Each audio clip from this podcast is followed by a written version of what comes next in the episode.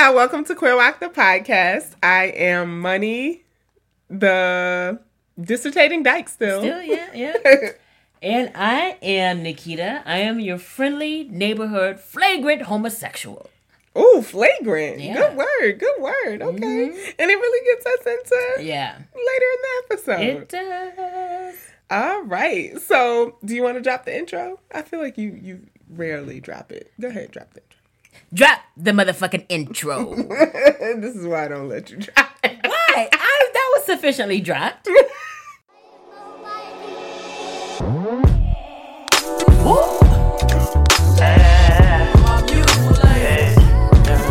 Love your chocolate demeanor and your cocoa kisses. I see your glow from a distance. Your vibe inside my submission. I give you all of me. Wanna make you proud of me. We see the God in all you do. Your light is harmony. Hey, every type, darkest night, brightest light. I'm loving your soul. They hate you, replace you, take you, but know that you go worldwide from every continent. I just want you jiggle a little bit. Move them hips, feel that bliss. Hug your sis, make a piss. Don't resist your temptation. You're amazing, no limitation. My favorite in this matrix. We move by your vibration, and that's love. I hope you hear that on the daily, cause baby, you love. I hope you hear that on the daily, cause baby, you love. I hope you hear that on the daily, cause baby, you love. You love. All right, Nikita. It has been a minute since we've been in the living room. I was about to say in the studio, but uh, This is our studio. This is our makeshift studio. yeah. You know, I actually thought about getting an entertainment center, and I was like, no, because then where would we record? Right, so we need our old trusty dusty desk here. Yeah. Y'all. So, yeah, it has been a minute since Yeah. we've been in the living room. Since You we know, left you. Without a dope beat to step two. Step that two. too, that too, that too. But um, because we pre-recorded the episode and then we had the live show. Yeah. And thank you. thank y'all so much for listening to that. It was amazing. That was to so have much Diamond fun. finally have Diamond Yeah. on the podcast. Truly. Um, have all the homies up, the, black- Baddie Brigade. The Black Baddie Brigade. Yeah. yeah. That Um, was that was fantastic. yeah. That was great. And now we back. I just feel like we are killing it. We really for are. 2018. Yeah. Because we had the pleasure of interviewing the high priestess The high priestess of Queer WOC, of Queer WOC. Alexis Pauline Gumbs. APG. So make sure you stay tuned for the topic this episode because we will be talking with It- none other than Dr. Gumbs. Just overflowing with black feminist brilliance. And I'll just For leave it real. right there. Black feminist everything. Okay. Hit, I hit a little twerkle. Yeah, I was about to say it. Stud, studs make twerkle. so you want to tell everybody where they can find us? Yes, you can find us on Instagram at QueerWOC Pod, and that's also our handle at QueerWOC Pod. On Twitter, you can find us on the Book of Faces, QueerWOC colon the podcast. You can also find us privately in our Gmail, which is queerwocpod at gmail.com. That's right. That's right. That's right. I feel like I got like a radio hosting voice going on. I like you did. It You just switched nice. into another mode there. Studs make hmm. twerkle. Back to you, money.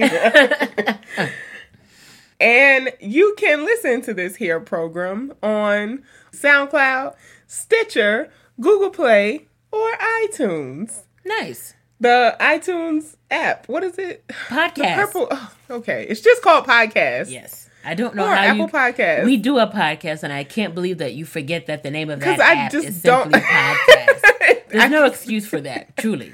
I know. And wherever you're listening, and you're just like, "Oh my god, that was so great," or I want to engage with other people, a part of the queer WOC community, be sure to use the hashtag hashtag queer W O C. I was actually going to get into that. Well, you can- snooze, you lose.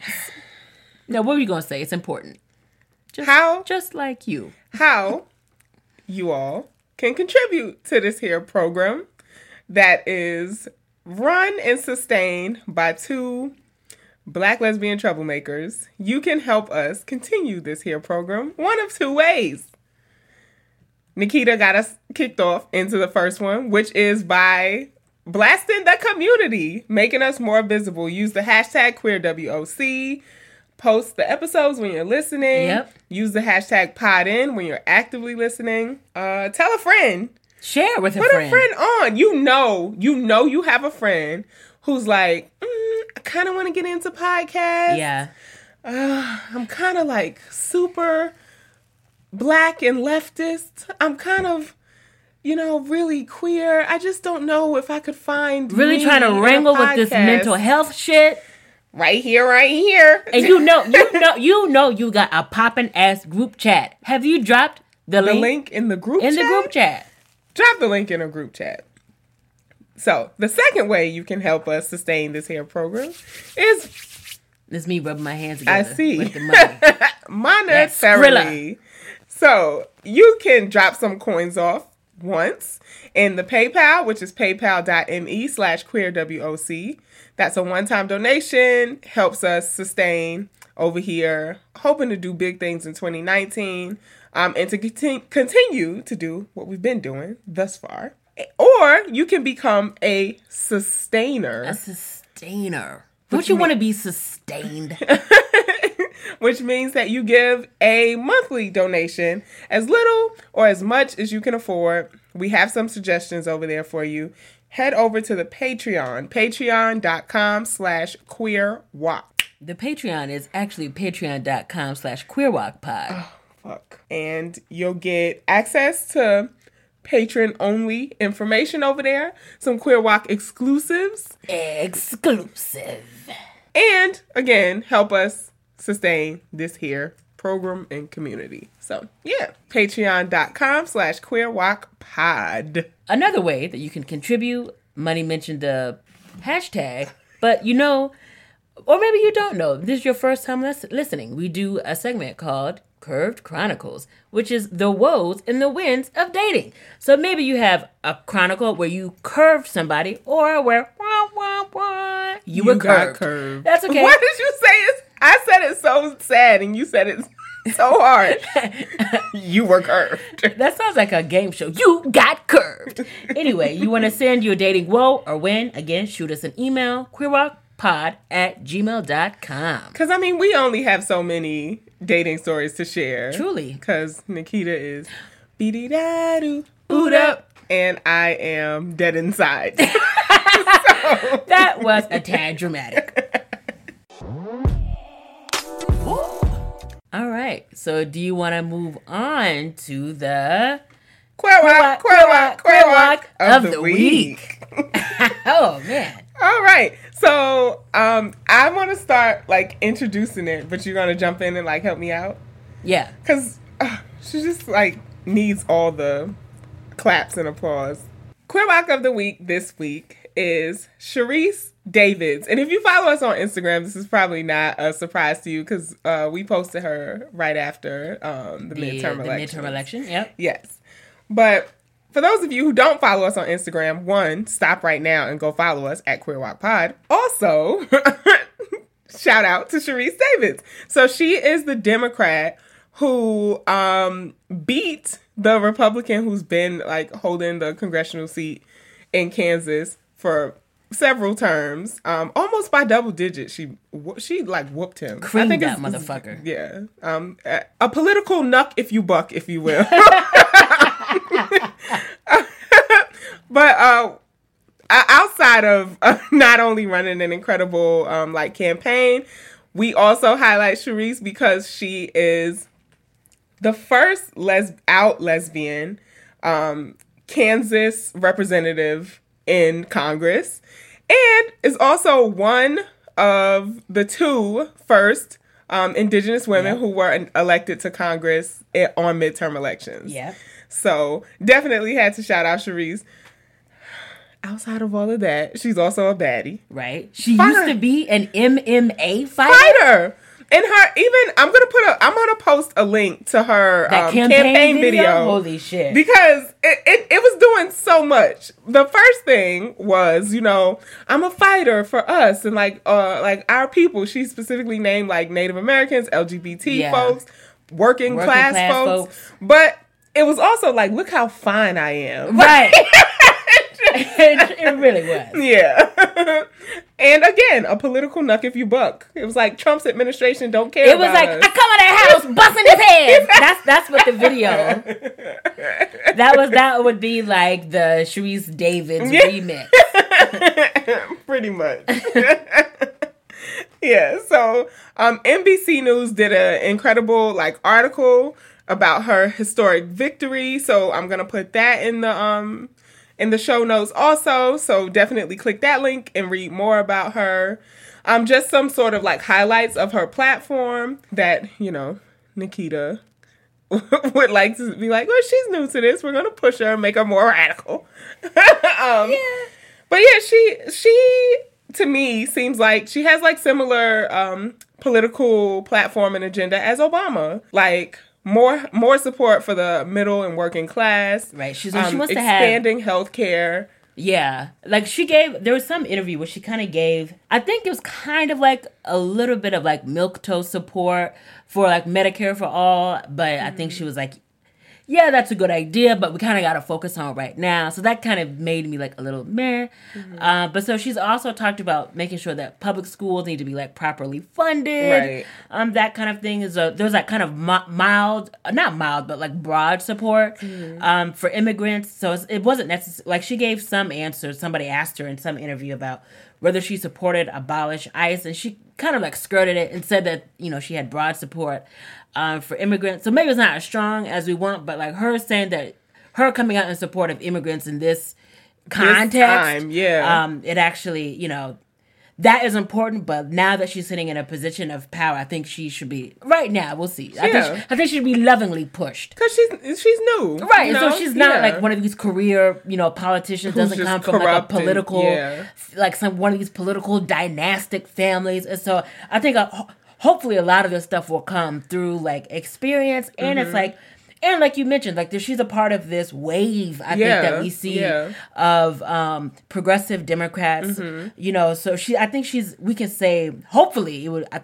I don't know if it's too premature to say that she's a part of like the Andrew Gillum wing, the Yeah, Stacey yeah, yeah. Adams wing, the o- Ocasio uh, Ortez wing. Mm-hmm. So I think I, I I think it's I hope it's safe to say that she's a part of this uh, progressive wing of uh, Democrats. Abrams. Oh, Stacey Abrams. Sorry, Yeah. who's Stacey Adams? The shoes? Is it shoes? I don't know nothing about. Because whenever I say it, I always want to say Stacey Adams. I don't know who that is. I think it's shoes, Maybe but Abrams Stacey Abrams. My is bad. The black woman that we Yeah, for. yeah. You know, shout out to Sharice David. Shout out to the Ho Chunk Nation. I was about to say she's part of the Ho Chunk yes, Nation. getting representation. Um, shout out to all of the. Um, oh well, hmm. I was about to say shout out to all the Cornell law grads, but Probably not. I think they, who knows, they who knows what kind of devilment they're up to. exactly. Uh, you know, But shout out to her being Shout out to in her for upstate. yes, Yeah. See, upstate we be representing sometimes, Sometimes. Just once, Yeah. once a decade or so. Um, yeah. So yeah, Sharice Davids, look her up, y'all. I think she's Sharice for Congress on all social media. Yeah, yeah. and the links will be in the bottom. Yeah, so we're excited to see uh, what she does. All right, Nikita, you want to moving on along to community contributors? Yes. All right. Wow. So I think on a previous episode we had even been talking about how just you know it was just getting a little a little more quiet than we were want to be um, in the community contributors section. But as old uh, black folks say, y'all have shown up and showed out. so we are excited to say this is just like an overflow Yeah, of it's like- contributions from the community. So we are we're just so ecstatic for that. So shout out and thanks to Gabby. Hey, Soror. Is that your sorority sister? Yeah. All right. Well, thank you, Gabby. Emerald. Shout out to Amethyst. Hey. Ra- Raleigh, who is so funny and so adorable on Twitter. And shout out to Shyla, who upped their pledge. Wow. That's, Yeah, that's real commitment that's, there. a, that's a It's like- one, two, three, four. That's, that's five patrons. yeah. And that's that's just on the Patreon. That's just on the Patreon. There's more. What? Wow, damn, y'all really did show out. Yeah. so uh PayPal donations. Thanks so much to Jeffrey, who made a donation in support of ethical T-shirts. Yes. Shout out to Jeffrey. Thanks, Jeffrey. and Natalia didn't donate just once, but did a double donation. Donated on a bitch twice. okay, that that is one way to describe that. And Natalia says, "Can't thank you both enough for the amazing content and dedication to community. Thank you." Natalia, you know. I'm doing a heart with my hands right now. Love Oh. ya. Okay, we appreciate that. Thank you. And Can Brandon. I read from Brandon? I'm You sorry. just- I'm just so. I'm just You so. monopolize the community. I need some community as well. okay, well, go ahead. I want you to experience the abundance of community too. Brandon hit us off in the PayPal as well and writes, It's not much, but a sign of gratitude for what you all do. Our struggles are tied. Systems of oppression function as one. So it's only fitting that the community mantra is basically, We all we got. Much peace and big love. Love you, Brandon. Brandon, and Brandon has just been uh, just so sweet, always And just sending us wonderful, uh, sweet uh, messages Yeah. on in, in the DM. So shout out, that was so that was so rich, so abundant. yes. Thank you. Damn. All right. We also have a new review. Oh, Which I'm gonna take this time to remind y'all why y'all listening right now, right? Just click the heart, the thumbs up, the stars, whatever the platform that you are listening on, and give us a rating and a review. You know, like we could really use it. yes. Uh, it helps other folks discover us. And it helps move us up. So it, it makes it easier so that other people can find us. And we're not a dirty secret. We don't want to be hidden. we want to be out there, out Right. out there, proud, loud, here, queer. Exactly. Well, Fabulous. Said, I've been standing on this corner for years. Exactly. we want to be out. We out. All right. All right. uh, so our new review is over on the podcast app um, from Trilificent. And Trilificent, five star review. Good stuff. A great listen. Keep it up. And you see, we're not saying you have to write pages Right. and pages. You don't have to write an essay. Trilificent said it was short and sweet. good. Good stuff. Right, listen. Keep it up. We'll do. That's all that's all you gotta do. You're so stupid. Why did you read it like that? Because he's like, oh, I could do that. Because I know all of us are mm-hmm. busy. We're all engaged in multiple kind of things, This and you true. think, oh God, I can never, I can't write the long movie, Yeah. moving thing that I want. Just And I just- know, I know how y'all listen to podcasts. You cleaning your room right now. You're, Right. dri- you're driving to work right now. You Right. Multitasking. exactly. Don't. It doesn't have to be a long drawn out thing. Just you know, drop us a good stuff. Right. Great listen. Keep Bad it up. bitches, keep listening. See, I wrote one for you. Thanks, Trilificent. Thanks. Moving it right on along to the mental moment with money. All right. So for the mental moment this episode, I wanted to do something, you know, in line Black with femininity? you don't say. but yeah, something, you know, I think we always do like to make sure that we are connecting to the black feminists who came before us to like make it possible for us to have this shit right here. Um, but also that we can use in today, you know? Um, and so I wanted to do something like that. And I came across the perfect thing um, that was actually posted by Chicanisma on um, Instagram. And if I'm not mistaken, uh, Chicanisma it is the co-host of uh, Bitter Brown Femmes podcast. It's really funny. Okay. Yeah, it's I'm really gonna have to check it out. Um, and so they posted this, and it's an Audre Lorde questionnaire to oneself. And I just thought it was perfect for this week's episode. Oh, sure. Yeah. Um, you know, especially around this time of year, people are like reflecting on Oh, like sure. things to Yeah. be like grateful for. Uh, and also what what they might lack and are getting ready to bring into their lives for the new year. So this questionnaire was created by Divya Victor. I hope I pronounced your name. Your, I pronounced your name correctly because I'm sensitive about pronunciations of names because my name is Montanique and everybody be fucking it up. So yeah, so Divya created this questionnaire and I sort of adapted it to help us heal, create, and motivate. Divya is also a really dope ass poet, so like look them up. Uh, and I'm gonna put obviously I'm gonna put uh, Chicanisma's at in the bottom and also uh, Divya's information. So the Audre Lorde questionnaire to oneself is four questions. Are you ready? I'm ready. So how I think about these questions is like you could definitely like sit with them while you meditate. But something to me that seems so powerful from all of the like black feminists that I don't know have resonated in my life is that they went through it and then they wrote about it so that like we could know how they survived it. Yeah. Um, which is also, you know, something that's so magical about Alexis Pauline Gumbs too. So yeah, so you can meditate on these questions, but I would encourage you to put something on paper. So the first question is, what are the words you do not have yet? Or another way to think about this question, for what do you not have words?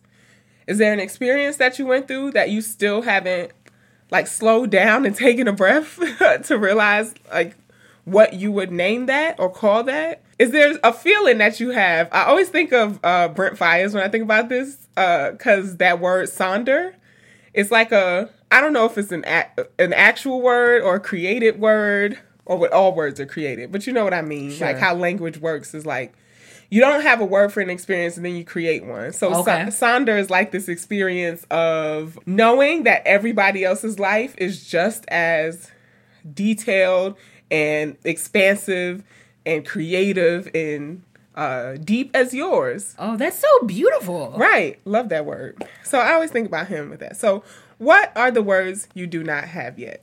That's question one. Question two What do you need to say? For this question, write or say as many things as necessary. What do you need to say?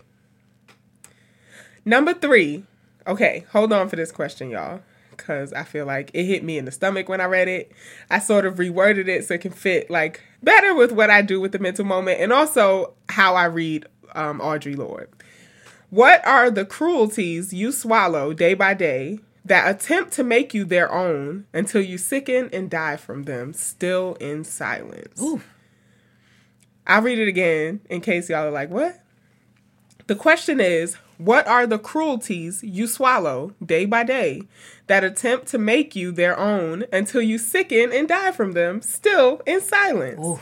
So the reason why I reworded this from its like original, um, I guess phrasing uh, on the post that I saw is because this is more of how I take in like Audre Lorde's work. It's sort of like getting away from the sticky parts of oppression that try to like cling to us and make Yeah, us their yeah. own. Um, so like, what is that? What are you ingesting and digesting that a- actually isn't a part of you, but has tried so hard to make you that that you don't even like recognize that it's not part of you anymore, and that we're all suffering from those things, right? Yeah. That will like sicken you, weaken you, and kill you. You know. yeah. So you know, and you know what she said about silence? I, Better to speak. I think these questions are derived from that essay, The Transformation of Silence into Language. The And Transformation action. of Silence into Language and Action. Yes. And the last question. We've been socialized to respect fear more than our own need for language. Ask yourself, what is the worst thing that could happen to me if I tell my truth? Right. And I feel like since you've been doing this remixing, I like to put that question another way. What's the worst thing that could happen if you didn't tell your truth? Yeah. I, I think that that, That seems scarier. Yeah, Right? It's- exactly. Yeah. Yeah. man, these are some deep ass questions. I mean, Audre wasn't fucking around to get Right. She, she, she wasn't doing no surface bullshit. Exactly. Right, you right. exactly. It was go big or go home, bitch. Pretty much. Damn. I, I imagine somebody being like, Audre, do you like to write? She like, do I like to write? And she probably had a bag full of journals and yeah. notes. Yeah. And she probably tipped it. Wait, what you think all this is? all right, Audre, I get it. I don't do it for no fame. I don't do it for no change. I do it for no uh, yes. so I'm gonna put the questions in the show notes. So be sure to check them. But yes, so those four questions. Should I run through them again? yeah, real quick. What are the words you do not have yet? What do you need to say? What are the cruelties you swallow day by day that attempt to make you their own until you sicken and die from them, still in silence? We have been socialized to respect fear more than our own need for language. Ask yourself, what is the worst thing that can happen to me if I tell my truth? There I go. The mental moment as remixed by Money. Money. wow. There's really there's really gotta be a mental moment uh mixtape. It's gotta be dropping soon. And we could find we could finance that oh if you would drop a generous donation. Don't forget paypal.me slash queerwoc or patreon.com slash queerwocpod. Yeah. that is embarrassing. All right. Ding, ding, ding, ding. And now, the bi weekly word with our womanist, worker, wordsmith, wizard, Nikita. Ding, ding, ding, ding. Yeah. I just the year really just it just ruins it. So At least I had a jingle. Oh, oh, you know what? I'll I'll eat that. That's fine. And it, you know what? It's it, is it really does it really make a difference because you don't know ninety percent of the Oh songs my I gosh. use anyway? Look, I have a whole playlist now of like songs I have to know Okay. in order to not get dragged by the listeners and Diamond and Nikita. Okay? All right. So, for if you're friends with me or you follow me on social media, uh, there was Afro blazing guns, pow pow. pow pow. We were snowed in. We got some uh, heavy snow in Syracuse. So I was snowed in my apartment, stuck in my driveway. So I was like, I feel like binging lesbian films. Oh, And why would you do that? uh, you know what? They're awful. They're so bad. They are just atrocious. Mm-hmm. And like it was a it was it's such an un- unhealthy obsession because I was watching it and I was like, "Holy shit! I'm ast- I'm astounded by how bad they are." and like I just couldn't turn away. And I was like, "These are terrible." And so I'm just in my apartment, emphatically yelling about how terrible these movies are, how awful. I'm I was like, They're so bad. if there's a job, there's all kinds of weird, wild jobs in Hollywood, and I'm like, I want to be like a lesbian sex choreographer. because like, I mean, the sex scenes, I'm like, I don't know any lesbians that are having sex, Having that, sex way. that way, yeah. And they're always just so unnecessarily tragic. I can't be with you. Let's Yeah. drink poison. Yeah. Or I'm just like this. It's just so absurd. It's not anything even remotely close Yeah. to what my life as a lesbian uh, and queer person. we don't been. have we don't have any like what I would say is like a, a more realistic sketch of like lesbian life of like hmm going through high school Yeah. I think I might be gay right. graduate go off to college you meet another person it's like I think I might be gay too Right. you fall in love with each other or not mess around figure shit out And it's just I don't know. There's just like there's just no like I feel like all of them are about like tragic meetings. I'm like, where's just like a good mundane, yeah yeah or just like something interesting, or like Yeah. can we just do something across genre? yeah So as we're prone, imagine like a sci-fi lesbian story exactly. Where is that? Yeah. Right? Or like some kind of neo noir detective drama with some hard boiled lesbian detective. All right, just I'm just throwing things. just, just That's really specific, Oh, Nikita. yeah. I may or may not have thought about this. anyway, I bet you all like, bitch, what is the word? Well, I'm going to tell you. so naturally, I went, I got uh, stuck into a rabbit hole, or as did. Money says, a wormhole. So I found this book. we need to rename them Nikita holes because you just Are you done? Are you contributing to the word or not? Okay. So I found this book called Sisters in the Life A History of Out African American Lesbian Media Making. wow. And I'm just like, I can't believe there's so much, there's enough to have a whole anthology about this Wow. shit. Right?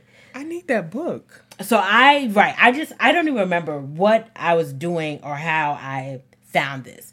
So I haven't read it, but I just went through um like the introduction and I just went through like the table of contents and I was like this is something that I need, right? And given how tragic, you know, lesbian film is. And one of the things I didn't even mention is like not only are the films bad, but they're like overwhelmingly white. This film, this book just goes into that history. So obviously I can't get into like the nitty gritty of the book. So there's just some like just from reading the introduction and just like some snippets from like the preface and the introduction where I was, there's just shit that I just didn't even know. So first and foremost, the book is by um, so it's edited by Yvonne Welbon and Alexandra Juhasz. So Yvonne, I think Yvonne is yeah, so she's a filmmaker, director, producer, screenwriter, and she's done so much. And again, you'll find you'll hear more about this in the interview, but she's just done so much archival work for um uh, black women in film um, in general, but also just also has like a wealth of knowledge about black lesbian filmmakers. So she mentions, I just didn't even know this. It's just kind of about. So she says from since 1922, when uh, a woman named Tressie Souders created uh, a, a film called A Woman's Error. Since 1922 to when the book was published, which I think is like 2016, 17, there have been 100 feature films. Uh, they've been directed by black women. And this is astounding to me. A third of those films created by feature films created by black women, a third of those films were produced by black lesbians. That's huge. what? yeah. Isn't that wild? Yeah. So just some like snapshots, some like highlights. So I did I've never heard of her, but her name is Michelle Parkerson. And again, this speaks to just how hidden this is, not not to like anything about her talent, but Michelle Parkerson, uh, first black woman to win a, a Student Academy Award uh, for a film she created uh, with a fellow student from Temple University. And this is in 1974, and that film was called um, Sojourn. But apparently, she's just like so huge, um, like a huge black woman filmmaker who's, you know, and not just a black woman, but a black lesbian, right? So I was just like, What? and and like there's like this random fact that like I think the highest grossing film from a black woman is some Herbie movie. It's like a that car Oh yeah. Herbie Fully Loaded or Yeah, something. yeah. Mhm. It's like the highest grossing film from a black woman, and that she's also a black lesbian. What? Yeah. Uh, Herbie Fully Loaded, and her name is Angela Robinson. It's a fucking Disney film. right? I was just like, wow, that's that's amazing. But then there's also just these like little interesting um, tidbits about um, just some like historical um, conferences that I think are like really interesting. So like in 1993 at the San Francisco Lesbian uh, and Gay Film Festival, there was a panel uh, there, and the the name of the panel, um, there was like a, a gathering of like black lesbian media makers. It was called Sister Said What? and so, just to name drop some of the people who were at that um, at that gathering in 1993, that was it was folks like um, Aarin Burch, Shari Frilot, Dawn Suggs, and Yvonne Welbon, uh, one of the editors of this anthology. Uh, but before that, and so the first uh, organized panel of black, gay, and lesbian uh, video artists was convened at the Gay and Lesbian Studies Conference at Rutgers University, and that happened in 1991. And so that was Michelle Parkerson, again, who's this really huge, and throughout. Um, uh, this anthology people like say it's kind of like I mean I hate to make these kind of comparisons, but just for just to capture the gravity of who she was, they said like she's kind of like she was like the Spike Lee for black lesbians of filmmaking. Cheryl Dunye, Watermelon What? Woman. Oh my gosh, of course you Dawn would. Suggs. and actually to go back to Cheryl Dunye, um, Spike Lee was giving a lecture. It was like I think it was after uh, "She's Gotta Have It" came out, and so at this lecture, um, Cheryl Dunye asked him a question because if you uh, if you've ever seen "She's Gotta Have It," there's there's a lesbian character in that film. She's like super predatory. She- it's, she's garbage. Yeah. She's trash, right? She's yeah, just like yeah, just This, it's a terrible depiction Yeah. of a lesbian. And so Cheryl Dunye asked Spike Lee about like his rep, his uh, representation of black lesbians. And so he actually gives like a really shitty answer, but it um, compelled her to like, go forward and make films. And so he was basically like, if you don't think I did a good job at it, then you should just go do it yourself, basically. And she said, "Nigga, I will." She, she was like, oh, okay, bet. And, you know, that's that's where that is. So that's the rest is history. the rest is history, right? Um, and in 1995, so this is the largest gathering of black lesbian uh, media artists was at a broader conference called Black Nations slash Queer Nations, and that happened at a conference in New York. So at that conference, there were people again somebody who just seems to just be we- we've just been summoning her all all day. Um, Barbara Smith was at that Yeah. conference. Um, Of course, she was. Who else? Um, Urvashi uh, Vaid, uh, who's uh, a longtime uh, lesbian activist or uh, queer activist, and other filmmakers. I think I want to say Marlon Riggs um, was there, and then there's also a documentary. I've been trying to track it down. I think. I think it's going to be hard to like find it, but I would love to find it. But there's a documentary about this conference that actually happened in 1995. So, and I think the I think the title of the um, documentary is the same as a conference, so Black Nations slash Queer Nations. Wow.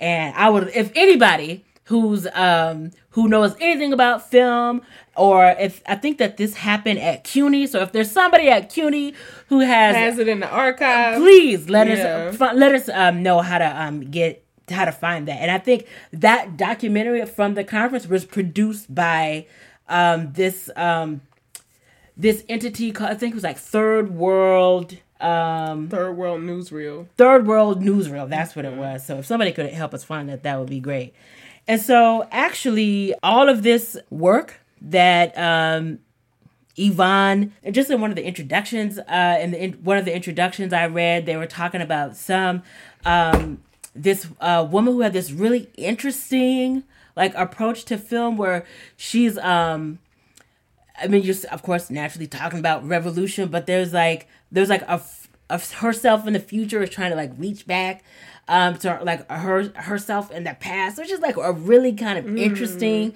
like conceptual thing that like black lesbian filmmakers um were doing, and I'm just like, I ain't know nothing about this.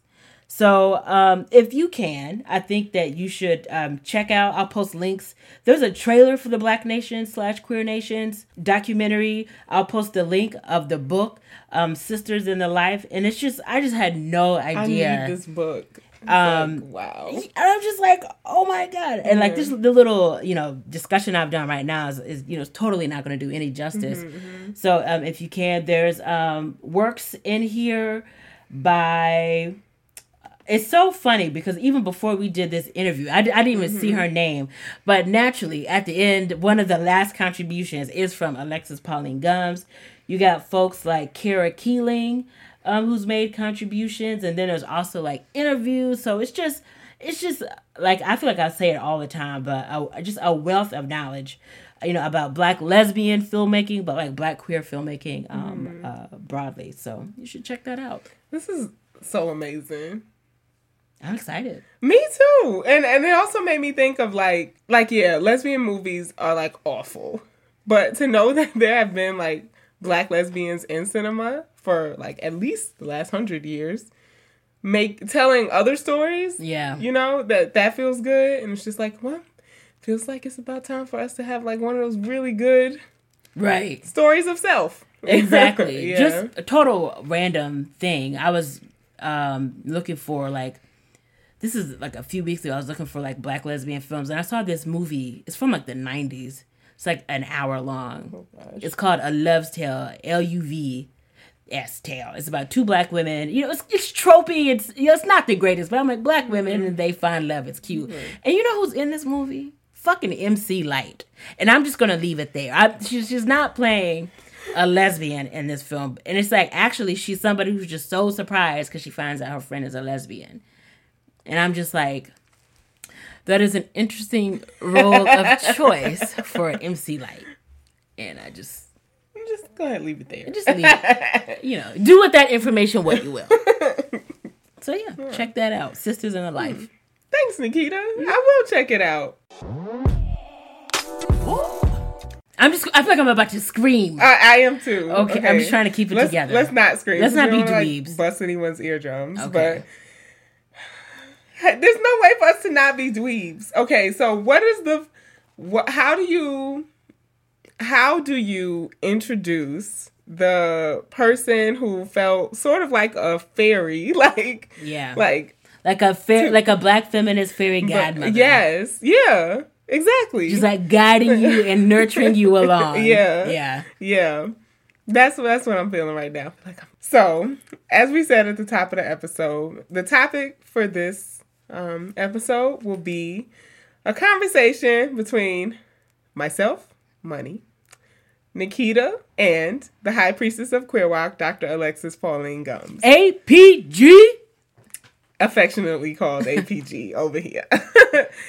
so, okay, I have to stop smiling because I feel like you can hear my smile. That's It's just, good. but I'm just so I don't wanna excited. I don't want to hide the fact that we're So like I was, radiating. I was at the National Women's Studies Association Oh, conference, God. and I went up the escalator, and almost one of the first people I saw was Alexis Pauline Gumbs, and I thought at first that maybe it, I was like hallucinating, Some sort of apparition. I'm like, this can't A be phantom? Like, how is it that I walk into this conference and she's the first person I see? But it actually was her in the flesh. I may or may not have bowed. that is so embarrassing. That is so weird. But let me tell you a little bit about why um, we gush over and love APG so much over here. So, based in Durham, North Carolina, shout out to the Triangle. is Shout that what it's called? Yeah. Um, Alexis Pauline Gumbs is a queer black troublemaker, which we can relate to, a black feminist love evangelist, and a prayer poet priestess who also loves alliteration just like me. APG has a PhD in English, African American Studies, and Women and Gender Studies from Duke University. She's a daughter, a doula, and an Afrofuturist time traveler through her archival research. Uh, she was actually the first um, person to do archival research with Audre Lorde's um, archives at Spelman. Holy shit. Yeah. I don't know if if she was the first to do June Jordan archival research and Lucille Clifton, but that's what her dissertation was on. I know because I That read it. that that that dissertation is just like she dissertation. Yeah, Okay. yeah. if you just you know need something to do, or if you need to feel like encouraged that you can write a dissertation, because that's that's what I do. right. Um, I just peek in on Alexis Pauline Gumbs. it is. it's just. It was. It's it was so. It was. It wasn't just like sharp. It, but it's it's also just so moving and just so Yeah. beautiful, just so beautifully written. You can tell how much she like loves the women she's Yeah. writing about, but also that how I feel so much so much about the dissertation process is like you can tell in her dissertation that she was like, "You're not gonna tell me I don't know this." Right. I know, right. so I know it. Okay, so Alexis Pauline Gumbs has authored so many, like So so much, much, stuff. but I'm just gonna highlight a few. Uh, so she's the author of M Archives, Spill Scenes of Black Feminist Fugitivity, which I love. It's a um, collection of poems. poetry. Yeah. Yeah, she's the co-editor of Revolutionary Mothering: Love on the Front Lines, which that like subheading "Love on the Front Lines" just like echoes in my head so much. And the founder and director of Eternal Summer, the of the Black Feminist Mind, an educational program based in Durham. Yeah. Also, like a Audre Lorde like boot camp kind of thing. Yeah, she like you know spreads knowledge outside of academia. Yeah. Um, Exactly. Love it. And I don't want to leave off that list, even though we're going to talk about it in conversation with her. Um, the shape of my impact, Oof, yeah. which is probably to me uh, the the one of my favorite pieces by her. So I'm Yeah. definitely going to put a link to Yeah. it, and not going to waste any more time unless Nikita wanted to say no, something. no, that's it. So, uh, without further ado, APG. I, when when reading your stuff, I say APG, and that's, Right. that's become kind of like Yeah, and you know we've uh, we have affectionately called you the High Priestess of Queer WOC, the Yeah. podcast. Oh, that's so sweet. Yeah, how, however you all however you all say it, I really love all invocations of my name that I've that I've heard so far. So yeah, Okay. feel free. All right. cool. Um, so jumping off of that, we just want to go into our first question for you, which is, I'm oh gosh, I'm not gonna be able to get through this without first saying, you're like just thank you for like everything that you've done. Um, you're just you're just ph phenomenal Truly. and incredible. And I know it's probably weird. Like I, we were at NWSA together, and I I see the the way people approach you. I know the way I approached you. It's just like you. Um, I don't know. I don't know how much you hear it, but like your work has just meant so much to me, and I definitely know Nikita too. So, yeah. Yeah. I mean, Well, to say that thank it's a, you. To say that it's a privilege and honor to you know be able to interview to, interview you is like a total understatement. So Uh, well, I feel I feel really excited to be in conversation with you all, and I appreciate that the work has been useful to you. And I think it really is is reflection. You know, like I think everything you're saying about me is like you recognize it in yourself, and I'm happy that the work is a way for that reflection to happen. Oh my gosh. Okay. that We is so wonderful. I know. Okay, so from that space, we want to know your origin story. Like, how did you come to be this like black feminist baddie troublemaker that you are? My origin story. So, I, like all of us, was made from stardust, and. yes. um, yeah, I think that from a young age, I feel like I was blessed to be in a family with people who were visionary in different ways. Uh, I think the way that I really came to be a black feminist has to do with my mother and, you know, her long time identification with Angela Davis. Like that was who she Oh, wow. Modeled herself after. That was the person who she saw publicly, who she could say, "Oh, this is this is this is me." You know, this is something that I that I see in myself that I want to nurture.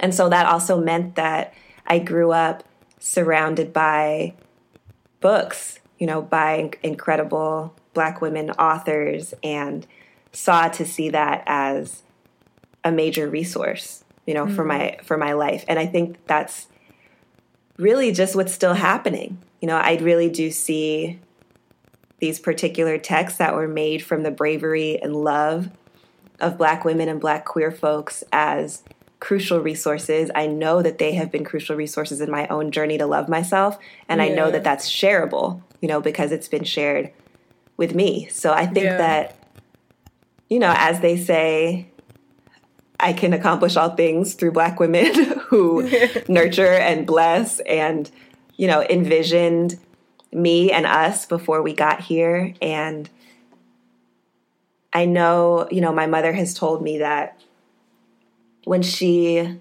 was pregnant with me, she would just talk to me all the time and be like, You're going to do great things in the world and you're going to liberate so many people. And I really feel like I live inside of her prayer, but also the mothering energy of Black feminist literature. You know, I know that.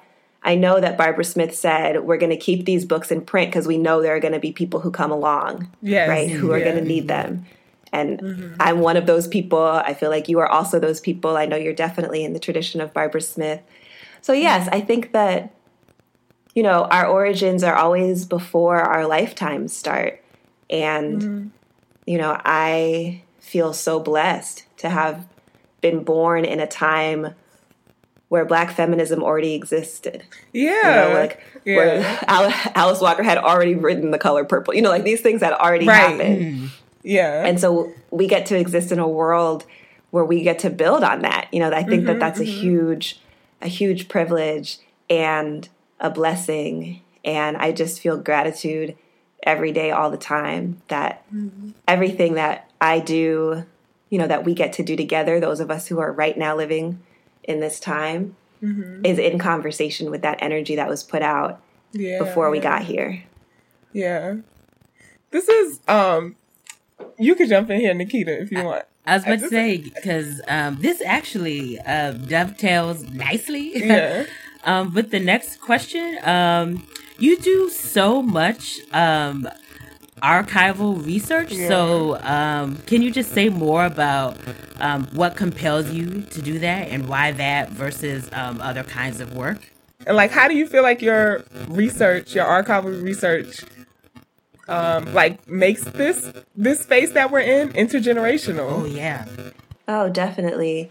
Yeah, I think about it as as time travel. I was just there's a piece that just came out I get I think yesterday or today in this journal called Auburn Avenue and I wrote a thank you letter to the Auburn Avenue Research Library, which is in Atlanta where I grew up and is the first place that I ever did archival research. And um, I was in the 10th grade and I was doing, a, I decided I wanted my history paper to be on the women of the Black Panther Party, which, um, you know, for similar reasons, right? My mom had had like Angela Davis all around the house, and you know, I already, I already had read um, that beautiful anthology that James Baldwin introduces. If if they come, if they come in the morning, and so I was really interested in, okay, what is what is the history of women in the Black Panther Party? And the Auburn Avenue Research Library had all of the issues of the newspaper, the Black Panther. So I was like, okay, I'm going to do primary research. And I just was like, wait, this is possible? You know, like I can actually touch history and I can make my own interpretations of what these images mean. And, you know, I was just like, oh, this is incredible. You know, I, I have been the type of person who has loved to listen to um, to elders and to ask people questions, similar to you all. Of course, when I was growing up, I w- and I was like a young child, I didn't have podcasting technology, but I but I certainly had a lot of questions and a lot of good conversations, and and archival research became this other way of accessing that same desire to travel through time, to wonder about experiences that I didn't have directly, and to bring them with me, you know, as part of hmm. what what I bring into the present and share also with other people in the present. So yeah, I've never stopped doing archival research since then. I mean, it's something that I've done consistently. I mean, just the type of person who will go to a city and have a layover and be like, what archive is here? You know, like what is here that I can actually look at because I do feel I do feel a responsibility and I feel like one of my strengths is to be able to bring those things that are in these archival repositories or as it's developed are in people's basements or are, you know, other places into our contemporary conversation. I feel like that's something that has been has been important. And so you guys said sandwich generation, and I I love that. Something that I heard from um, some people who I think maybe are a half step up or a half generation older than me, uh, like Cara Page and Aishah Shahidah Simmons. They talk about a bridging generation. And so I, I, I mm. think about that bridging work and how bridging has been such a powerful metaphor for women of color feminists. sure. Yeah. I, I think about what does it take to create create those bridges and to be able to say, okay, we're facing this right now. These are questions that have been considered before by black feminists and yes. even though they were facing a different historical moment and even though they may have used some different language than what we would use right now Right, right. Yeah. They were so persistent about making those legacies portable by saving what they saved, by publishing what they published, by keeping what they kept in print in print and and I want to honor that by acknowledging that we are always in an intergenerational conversation. We are dealing with um, realities that are cyclical, and we also do have access to generations of genius. In every moment, we do have access to that. And I think that the archives are one way, they're one part of what I, I feel like is my spiritual practice of black feminism, of kind of like returning returning Oh, to the source. I love that. Returning But- to the source, yeah. Mm-hmm. you know, and it's not the only avenue to the source. Obviously, listening to people mm-hmm. is, is a way. There's spiritual practices that are part of that, you know, access to the source. There are mm-hmm. actually infinite access points to the source, but I know that what's been really rewarding and generative to me, and I think has to do just with part of my particular role, has been has been the touching of material artifacts, has been the interpretation of of written and printed material. And Yeah. I, I love playing that role. I think we all have that like I think about I think about um, in my community in Durham, like particular DJs, right, who they have an archival relationship to sound that makes something possible for us, you know, and they take that Yeah. role very seriously, and we take that role very seriously because Yeah. we we don't Exactly, go to yeah. we don't go to everybody's event, you know, like particular Yeah. there's particular there's particular folks who we know what they're accessing is giving us is giving us what we need to be present in the moment in a particular way. And I see myself as a, a different version of that role. And I think mm. really everyone is in a different version of that role, right? They have their access Yeah. points, they have their expertise, they have something that they or could have something that they're passionate about. Mm-hmm. And they bring that to the wider collective of our community. And it's such a blessing. Yeah. Yeah. Yeah. Wow. Ooh, wow. I know. I'm just like, what you be listening to, Alexa? Oh, I'm Give us the playlist. I would say that's not a rhetorical question either. Yeah, You know? 'cause we have this generational thing over here where Nikita loves the throwbacks and she knows all the songs that my favorite songs sample. But, like, That's such a beautiful thing, though. I, lo- I love that. I, I sometimes am like my my secret, not so secret aspiration is like to be your favorite Black feminist DJ's favorite Black feminist DJ. You know, like I I really.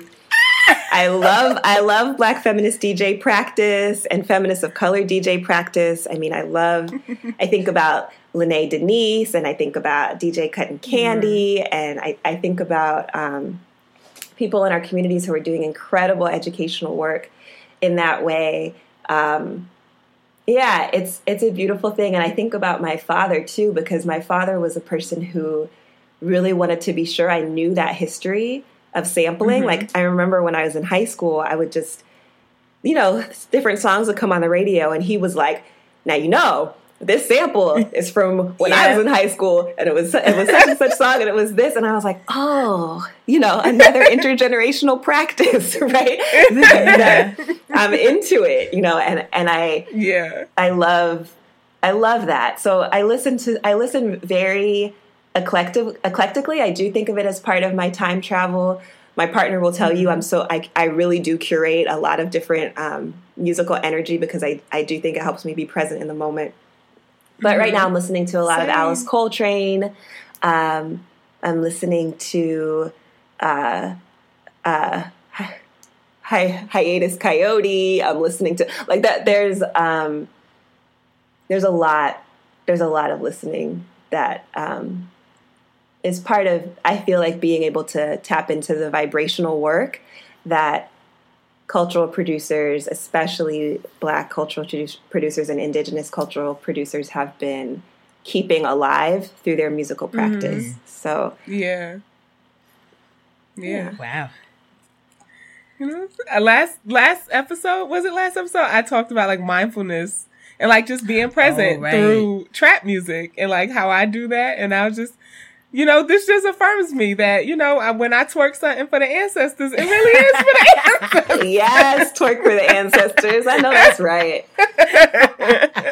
I know that's right Um, because because they wanted us to have access to all of our chakras, right? They wanted us to have access to that core and the wisdom that's there. And I absolutely think there is something medita- meditative and repetitious happening in trap Mm-hmm. music. Not to say that it's not at the same time being co-opted for, for reasons beyond our beyond our grace, Definitely. you know. But but I think that we also get to reclaim what is what is in there and Mm-hmm. yeah. it wouldn't travel around the planet in the way that it does without those core technologies that were developed by our ancestors. So right. Yeah.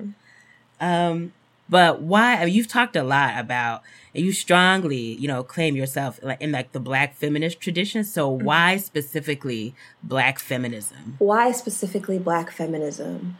I think that black feminism, I feel like black feminism is a prayer that I am embraced by and that I'm directly part of.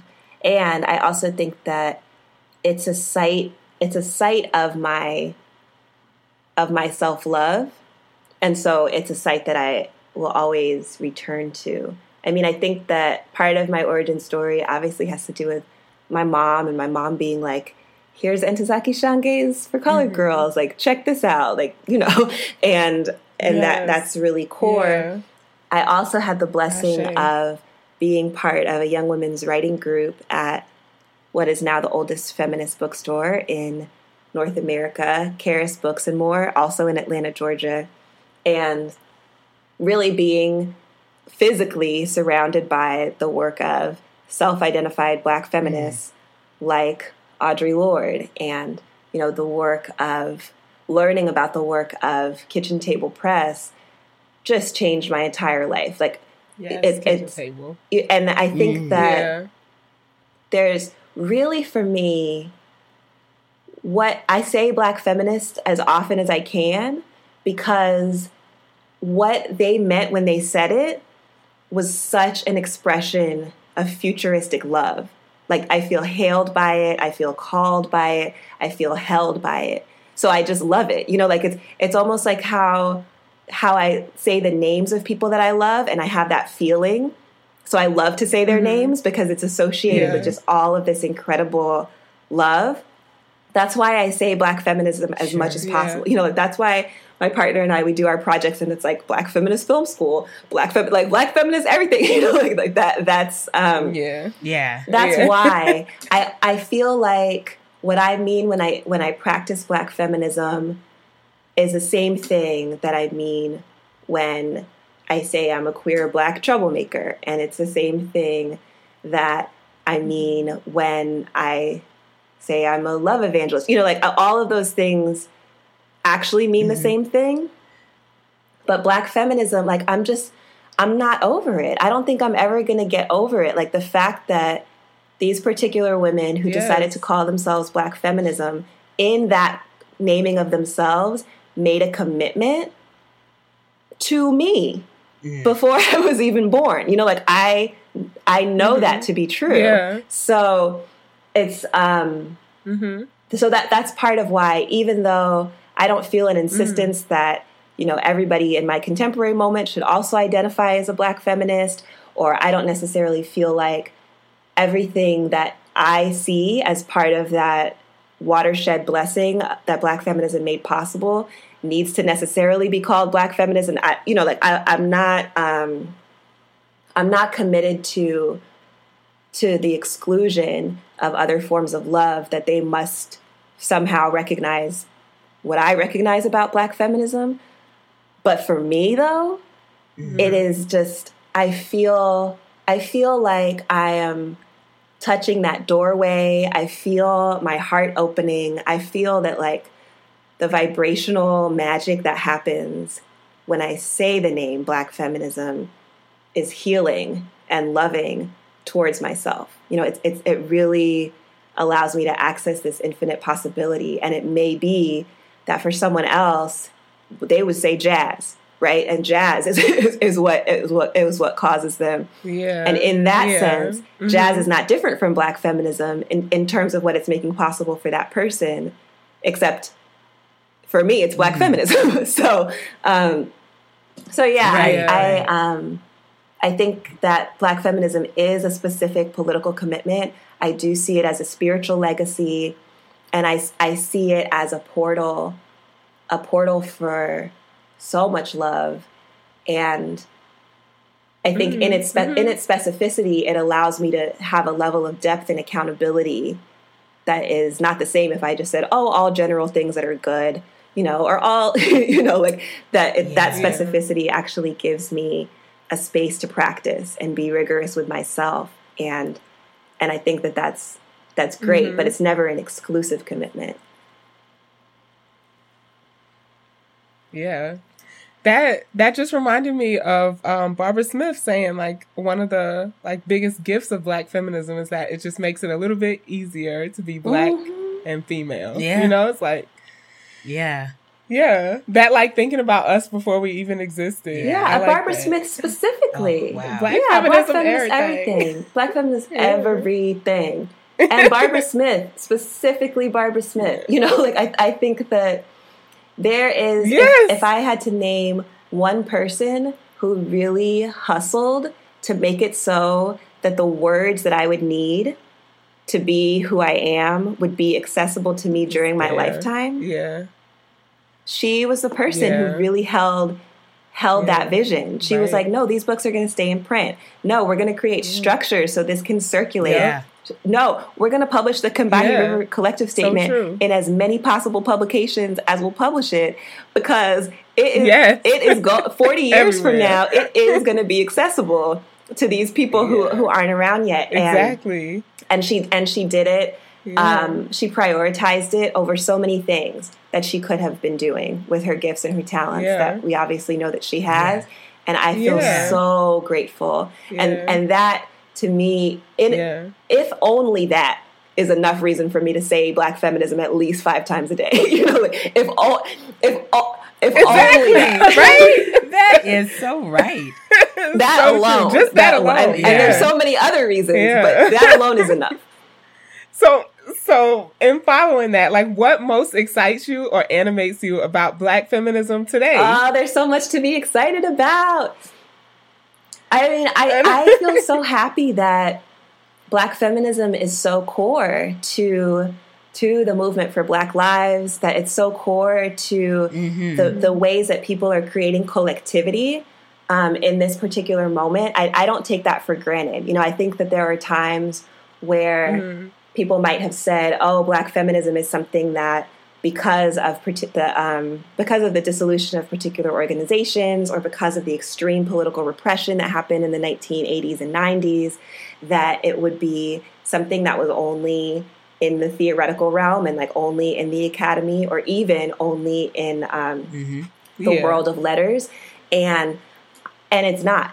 You know it's it's actually in the collectives that people are creating it's actually in the byp chapters and it's on the jackets and it's on Yes. the t-shirts and it's you know and it's t-shirts. and it's and it's Yeah. in the healing circles and it is um, living as a way for people to be accountable to each other as a way for people to love each other and to Mm-hmm. grow and i'm so grateful for that because to me it it proves that it is what it is you know it proves that it is what it said it was and Yeah. um, Yeah. Right. and it means Wow. that those bridging generations right that have that you talked about that have existed in between have actually been effective you know such that even though black feminism is not a term created with, within these particular generations it resonates so deeply that it can move us to action you know i Yeah. i love that and that makes me so excited because then that means also it expands the legacy and the history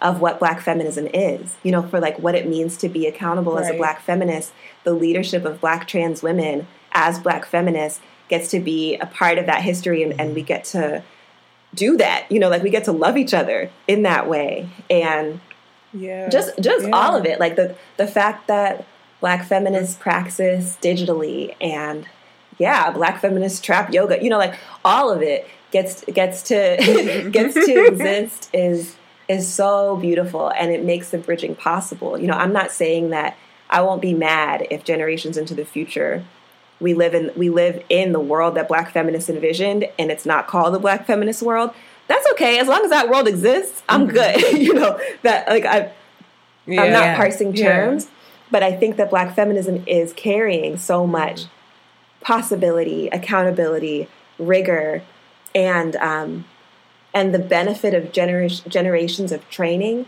of what it really does mean to accept the complexity of being impacted by multiple systems of oppression, but also being deeply tied to survival, to creativity, to Right. a deep accountability and refusal to give up on our communities. I mean, I, I think it's I think it's a beautiful mm. thing. Yes. Yes. Yeah. Exactly. I feel like either we ordered these questions so right, or Right. y- you know, it could just be that you are the magical being that we know you to be. Exactly. like, so, 'cause- I think I'm gonna go with the latter. Because would. Let's just say all of it's true. all, of all true. of the above. um, because we were actually like just the the next question was about like the uses and misuses of Audre Lorde, essentially, and um, like I know one of one of your pieces that I just can't. In the beginning of the shape of my impact, you talk about survival, and I feel like I have I have not said thrive ever since ever I read since ever since we came in contact with that article. Yeah. it's, it's, it's team survival over here all the way. Uh, but so much of that is like the way the way that Audre used and talked about survival and how you just used the word, right? It means so much more than what like people give it credit for. And so that that question specifically, but I guess a little bit more broadly, how how do you see as as like the scholar of Lorde, like how do you see people using Audre in ways that that um May either like sell it short? either sell it short might be i mean i don't necessarily want to say like counter but maybe not in like the spirit or like you know the vision of her work Take And- into the full account her life Yeah. and like what she was talking about. Yeah. Well, I think that um, first of all, y'all should use. I mean, you can use the word thrive, but um, you know, I think it's a beautiful word. It's a beautiful word, and it's just not the opposite of survival. Like it's just another word. Um, Right. and I think I think it's wonderful. I think it's a luscious word. I just have um, what I really take issue with is, is people discounting survival and and the term survival. It was a key term for Audre Lorde. It was a key term for June Jordan. It was a key term for the Yes. members of the Combahee River Collective. It was a really important term um, for so so many folks, right? For the for the women in uh, the first lesbian of color organization, Salsa Soul Sisters, they were talking about survival. Like it, it's um, it's something that I don't want us to lose, and I think that my um, why I why I think it's worth saying is that I am suspicious in a society that perpetuates systems of oppression by enforcing an ahistorical way of being in the moment that it's important to remember that survival means that we live in the presence of our ancestors. We live in the presence of, the, of those who have come before, right? And I, I definitely think that, um, for example, the quote unquote historical amnesia of a place like the United States of America that doesn't want to acknowledge Right, right. A, a, founding genocide, for example, it's very convenient right. that the word survival should be pushed to the side, right? um, so mm-hmm. that so that's what I'm really pushing back on. I think that it's wonderful to thrive. I think it's cool. You know, Janelle Monáe talks about the thrivals, I think thriving is excellent and wonderful. It's just that survival is a part of that, you know, and like the the, the abundance of my life in the present moment has to do with survival. It has to do with those who have gone before. It has to do with those histories and legacies. Like that's actually what's so luscious about my life and what what literally allows me to thrive. You know, like what literally allows me to live an abundant life where what I get to do every day is to create in the energy and vibration of a black feminist universe. It's it's wonderful. So um so it's no shade to the word thrive. It's just also all love, all love, you know, all love, all melanin, all sunlight to the word survival. So, um, so there's that.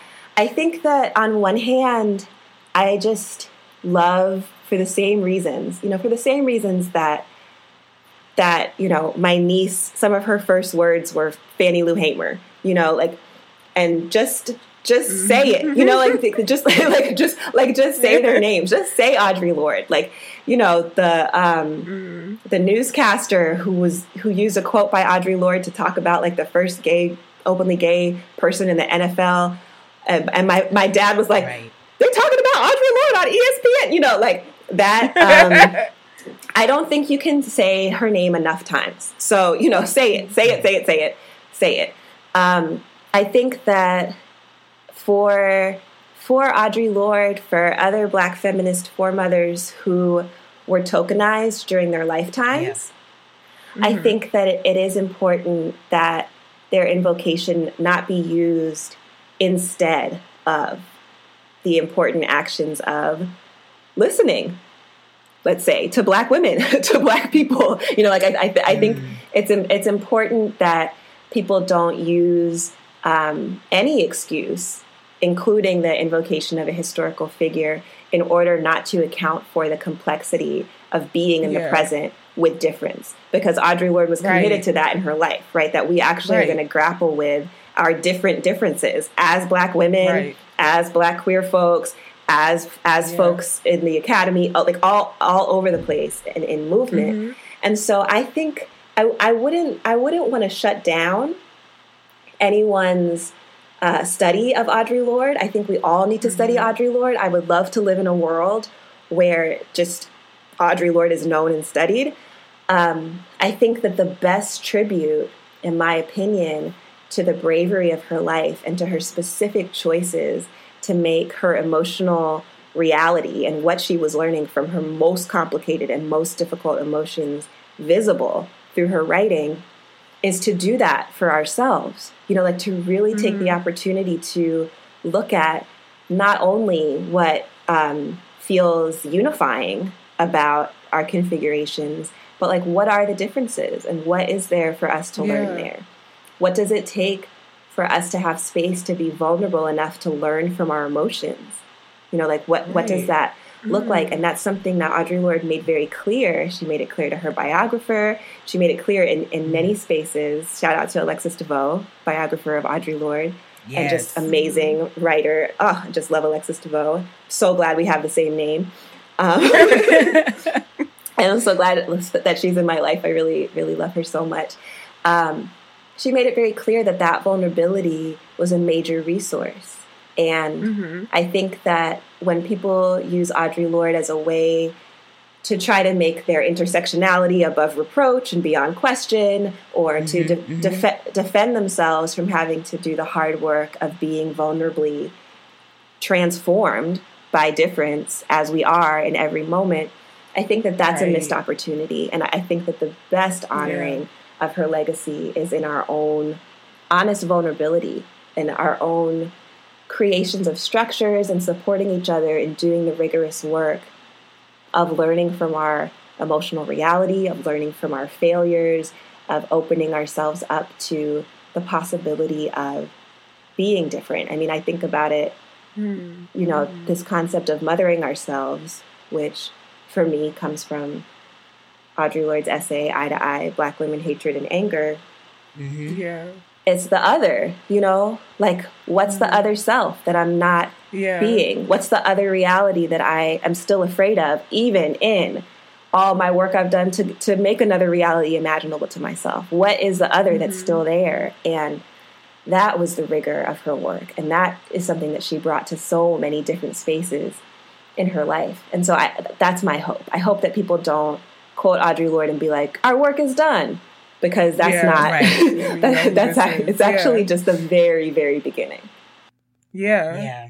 And like I, I often think about, you know, her being like used or quoted in these spaces where they don't even fuck with black lesbians. So it's like Mhm. it's like there's there's, you know, like like whatever work you're doing is not reflected in the space to be inclusive of like women like Audre. Right. But the like people you- in her, um, like who have all of us who have come after her. Right, right. Yeah. Like her Mhm. daughters, you know? like how do you include yeah, how do you include them in your work? Yeah.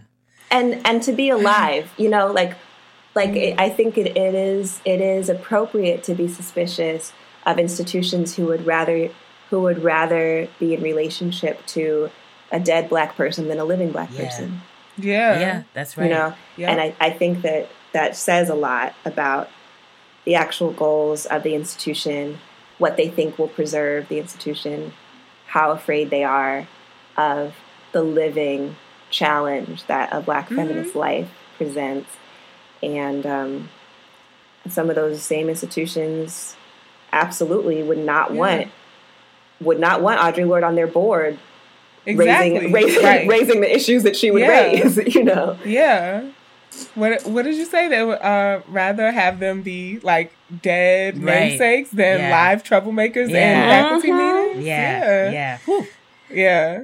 I just want to say the shape of my impact has had the sh- the impact of the shape of my impact has been widely felt here in Oh Syracuse. my gosh. Like I've I've read that like as I was getting like forcefully pushed out of this really racist, really homophobic department and Mm. it just it just like reassured me that like I'm not crazy that Right. these institutions have been doing this to black queer women for Sure, generations before yeah. me and like that's that's actually what their like very function is. Sure. So Nikita, I know you had a question about that.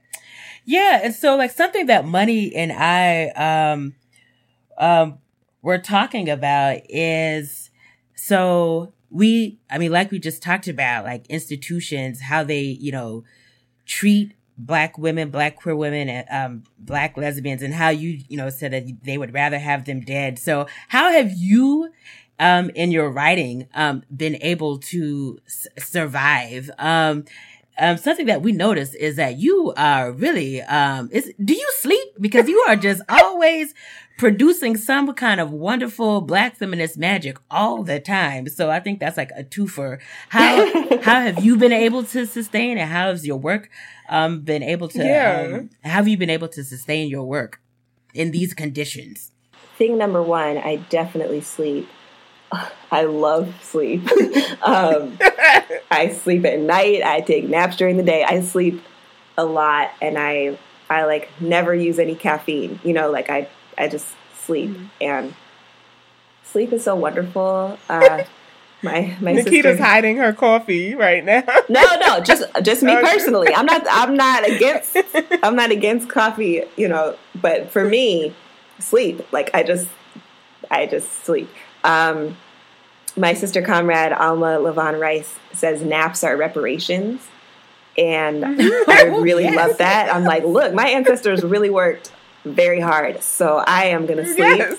and I'm gonna love it, and then I'm gonna dream, and then my ancestors are gonna teach me all sorts of stuff in my dreams. You know, like this is like important. So that's important. I mean, I I, I thank you. I I I'm proud to be a prolific, you know, person generating Black feminist usefulness in the world. But I I don't want it to seem like uh, that's like a sacrificial stance. I definitely I definitely sleep when I'm tired. Period. And um, and thanks to Barbara Smith, I also eat at all recognized meal times, no matter what, because she she when Barbara Smith was on the city council when um, my partner and I interviewed her for the Mobile Homecoming Project, and she was like, "It's a recognized meal time." So now that's a term that we use. We're like, "Oh, it's a recognized meal time." Like we so that that comes first you know like i think it is this question of this question of survival really just it's important to sleep it's really important to be able to eat good food and to sleep well and to be able to you know do the healing and processing and um, keep the keep the boundaries that are necessary to be able to sleep well and to eat mm.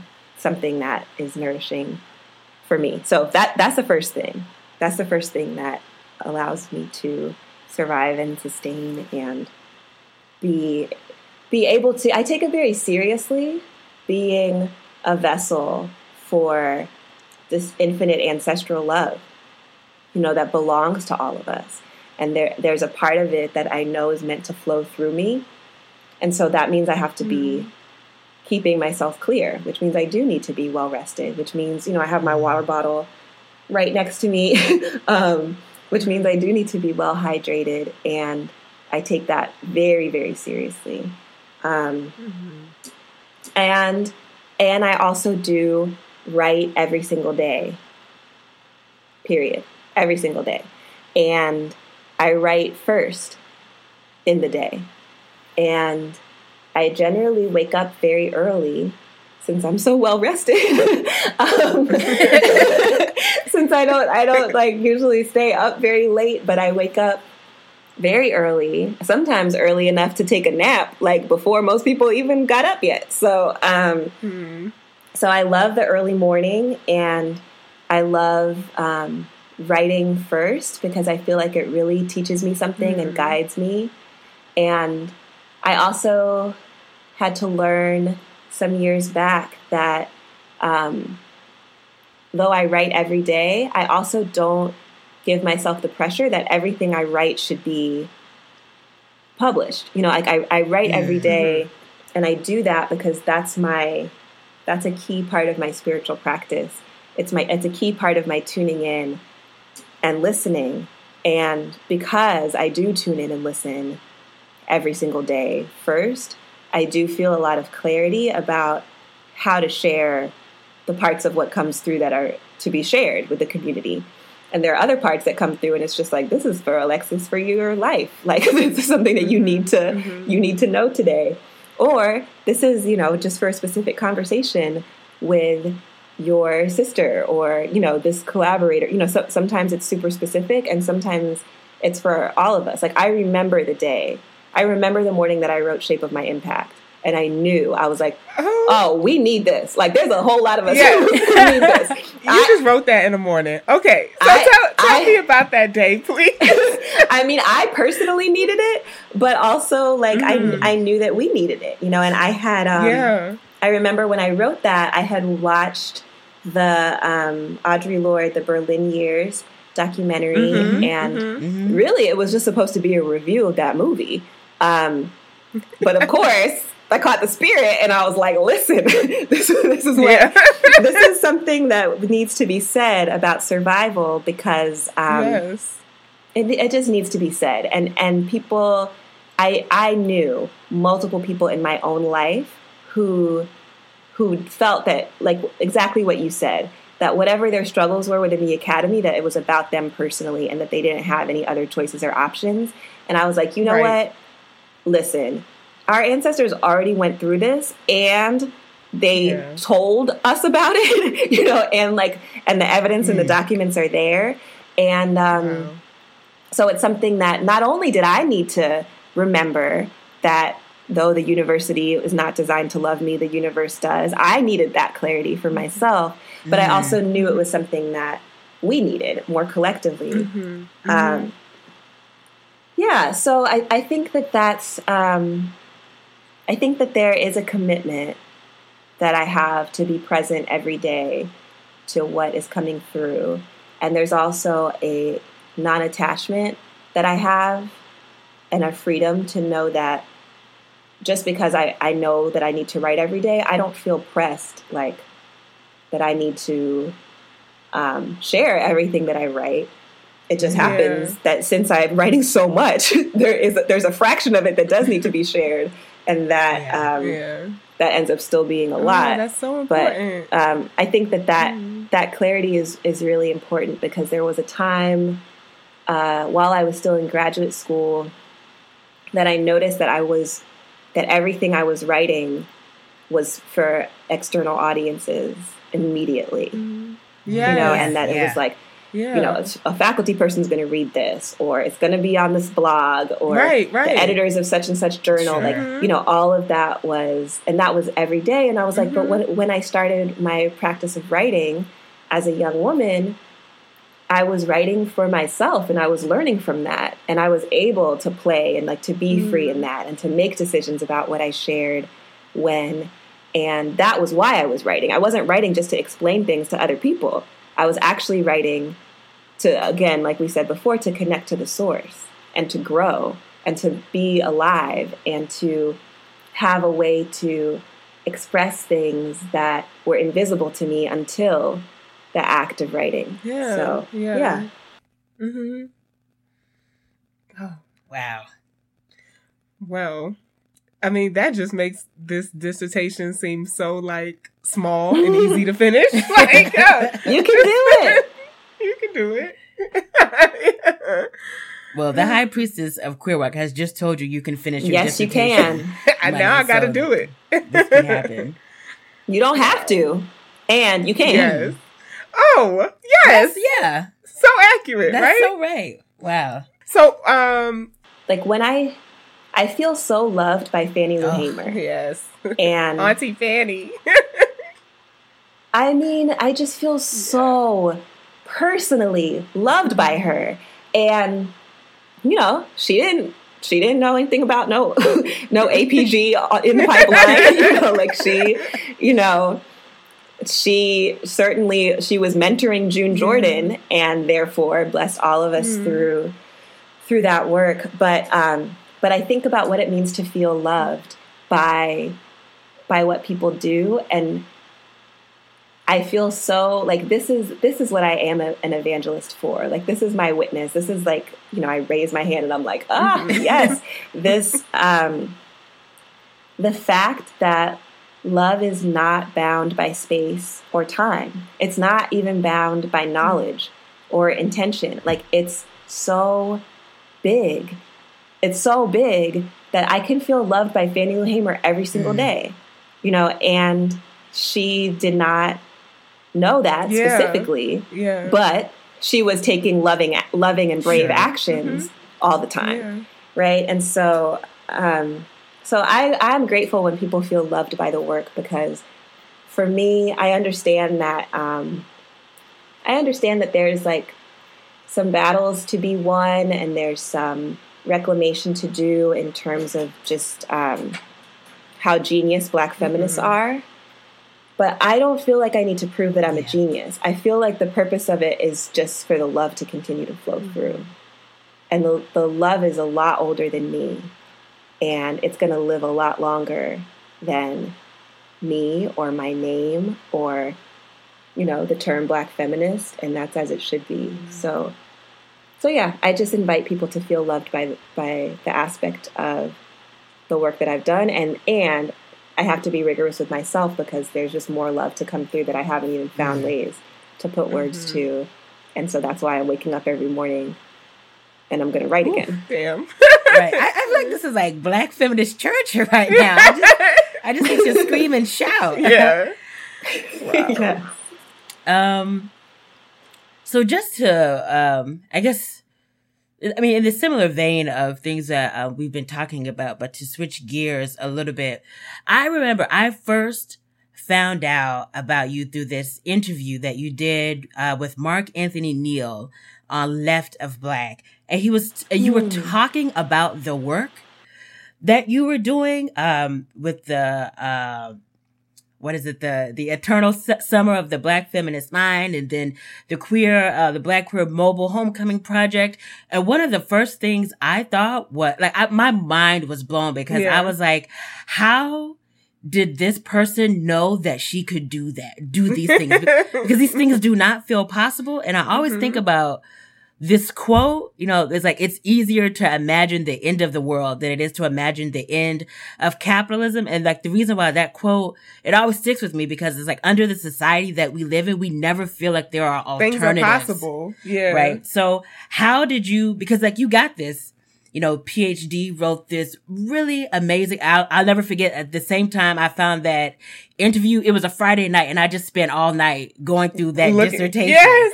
But I was just like, how Oh, this, gosh. how did this person get this PhD and still is like not be like beholden to this academy, but Yeah. to also just do something that I didn't even think it was possible Mm-hmm. to do. So how did you envision these things and then know that you could set forth and bring these things, like make these things materialize? Because there, there, there's no, there's no job position for who's going to lead the, Summers. the black, Oh, you know, the Audre Lorde, you know, Black Feminist Summer School. right, right, right. Um, uh, that is such a good question. I feel like I have had that same question. You know, like how, how kitchen table press? How? How could that exist? You know, like Yeah. Yeah. Anna Julia Cooper running uh running a school for adults Yes. out of her living room. Like how you know, like Alexis De Veaux creating these salons. Like there, there's so many.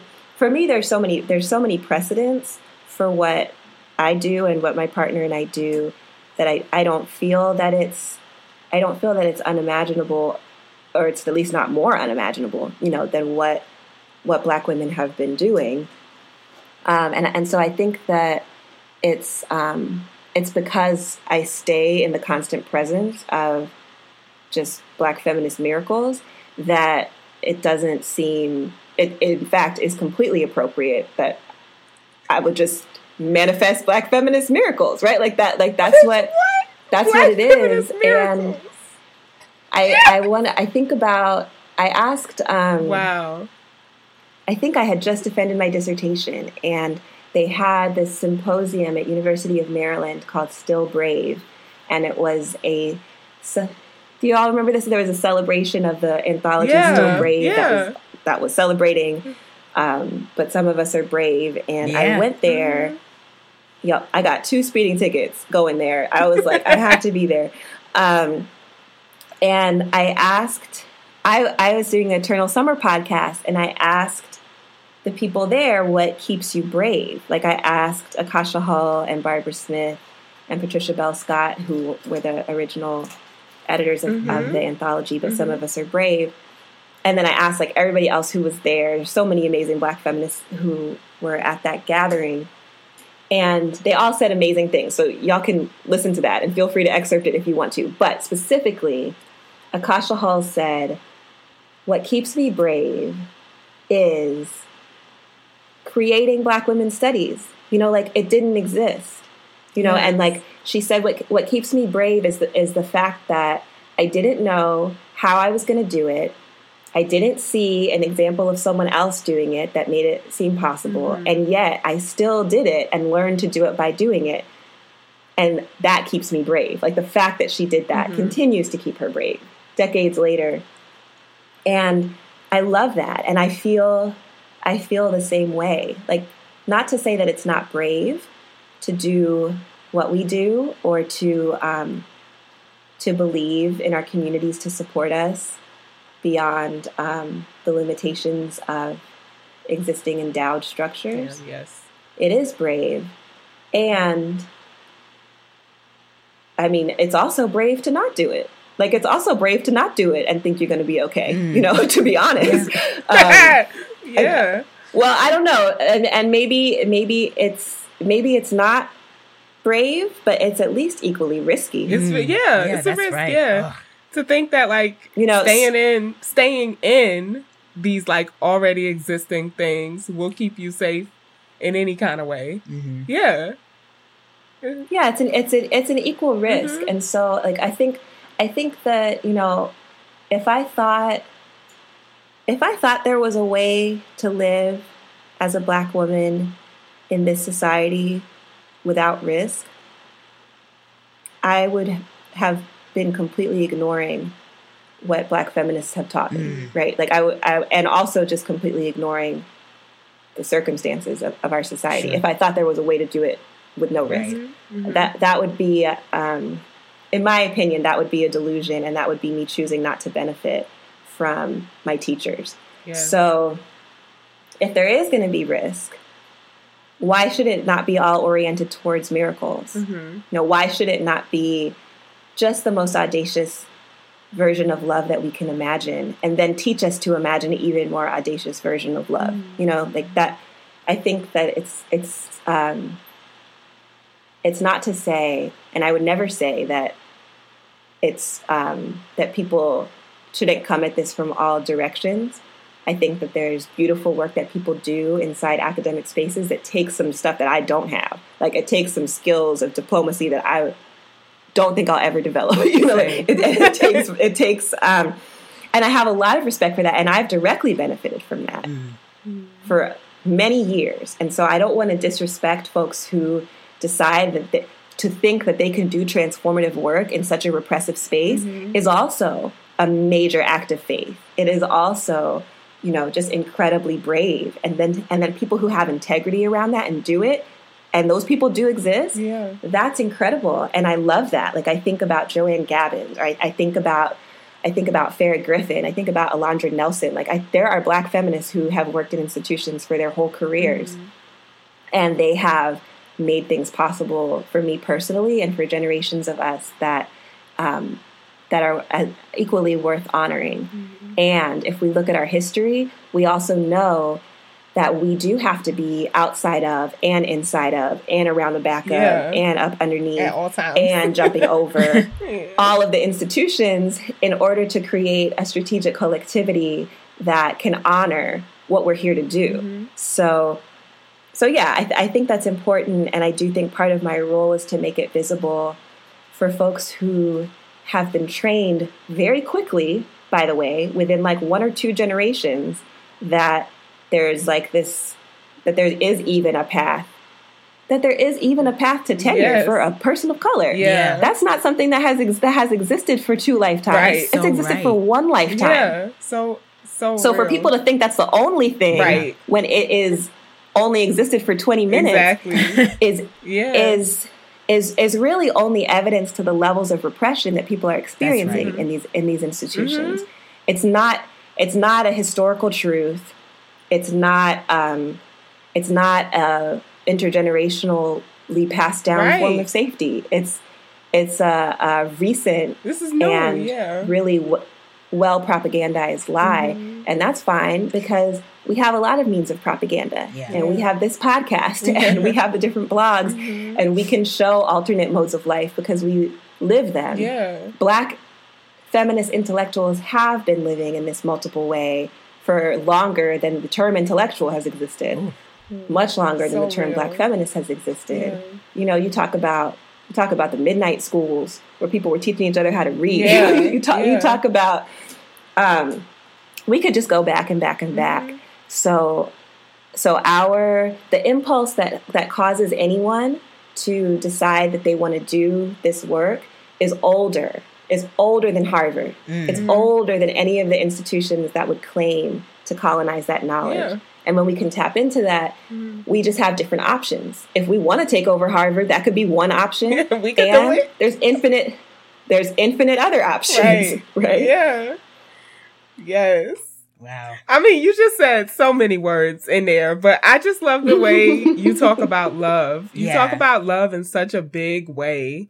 Um, that it just has me thinking about the way people use love too, similarly Yeah. to the way people use survival, as if it's sort of like this small thing or like only confined to like intimate relationships. sure, sure. But the way you talk about love is just so big It's and so like expansive. it's yeah. a, yeah, yeah. it's like a it's like a political practice within itself. Yeah. Love. Mhm. Yeah. Yeah, definitely. It's it is the biggest thing that that I've ever noticed. I've never seen anything bigger than love. It's done things that I thought were impossible. So, yes, it is it is a political practice and it is a form of rigor. And it, it is an everyday form of rigor and it takes a lot of commitment and it makes everything that has ever happened that has been life affirming that's what's made it possible ultimately yeah. that that's been the motivation behind it. So mm-hmm. yes, yes, yes, yes, love and love Mm-hmm. and love some more. But who do you consider your peers to be? Like who are your comrades? Who who's the the like folks in your circle you pick up the phone and be like, girl, let me tell you what this like, but who are your peers? Oh, I love this. Well, I I feel so grateful to be, you know, age mates with so many geniuses, so many Black feminist geniuses. Oh gosh, I mean, I think about Savannah Shange. I'm thinking about Tourmaline. I'm thinking about Imani Love.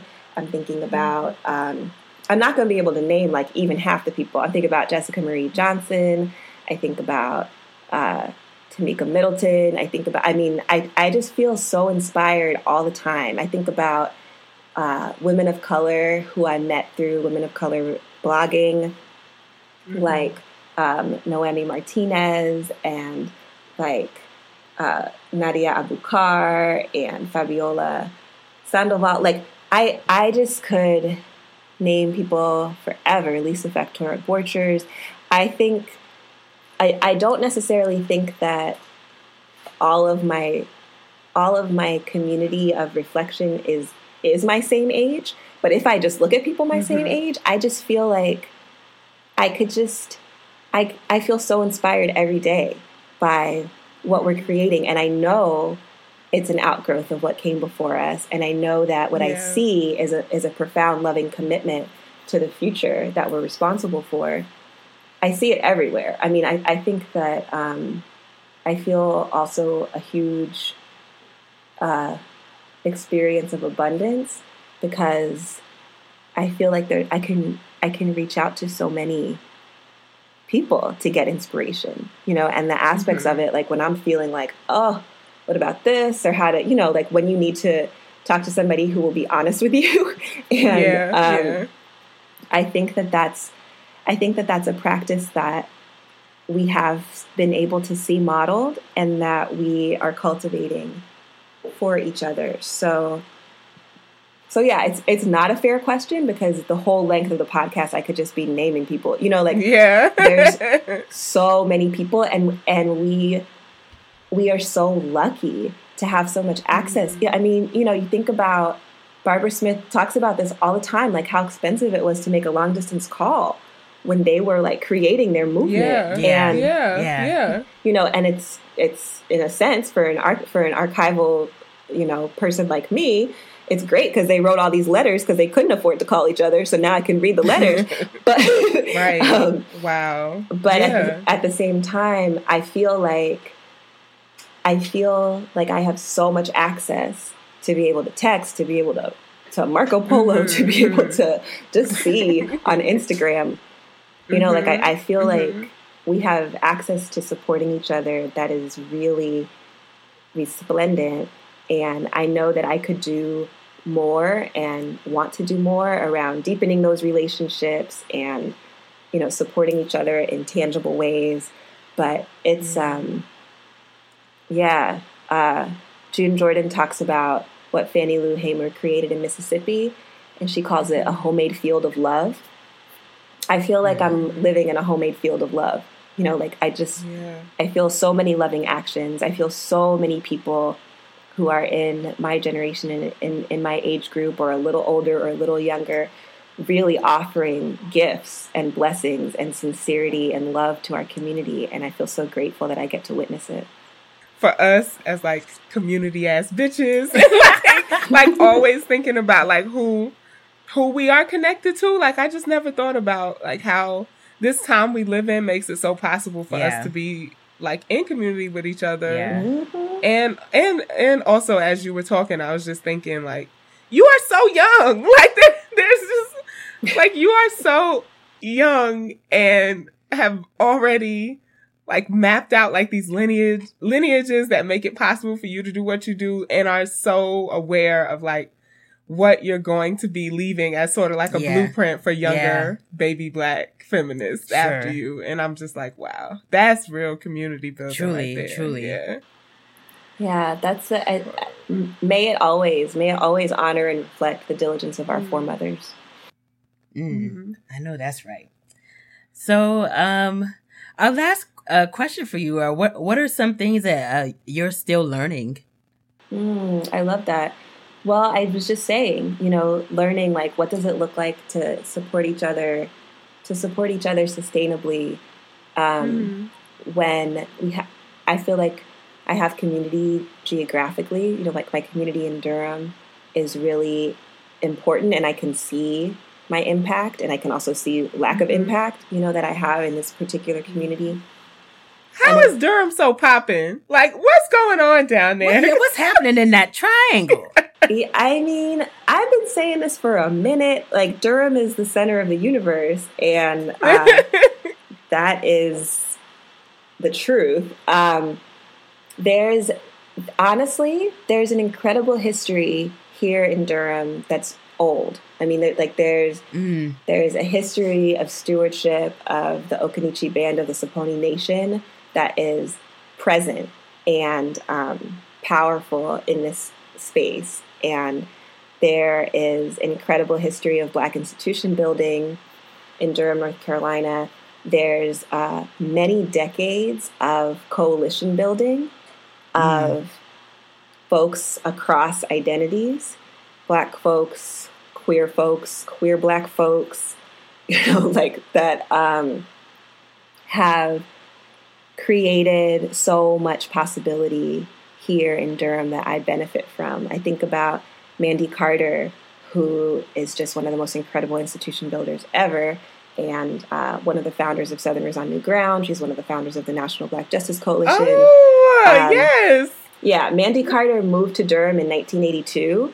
And I was born in 1982, and I'm just like, thank you, Mandy. Like every day, like, thank you. You know, like because I, I feel like the that she has been part of so many different coalitions to make something possible beyond people's um, beyond people's individual imaginations, but like really Yeah. the expansive possibility that that happens when, like Audre Lorde has been teaching us to do, we really we really do enact the creative power of our differences and find ways to move together.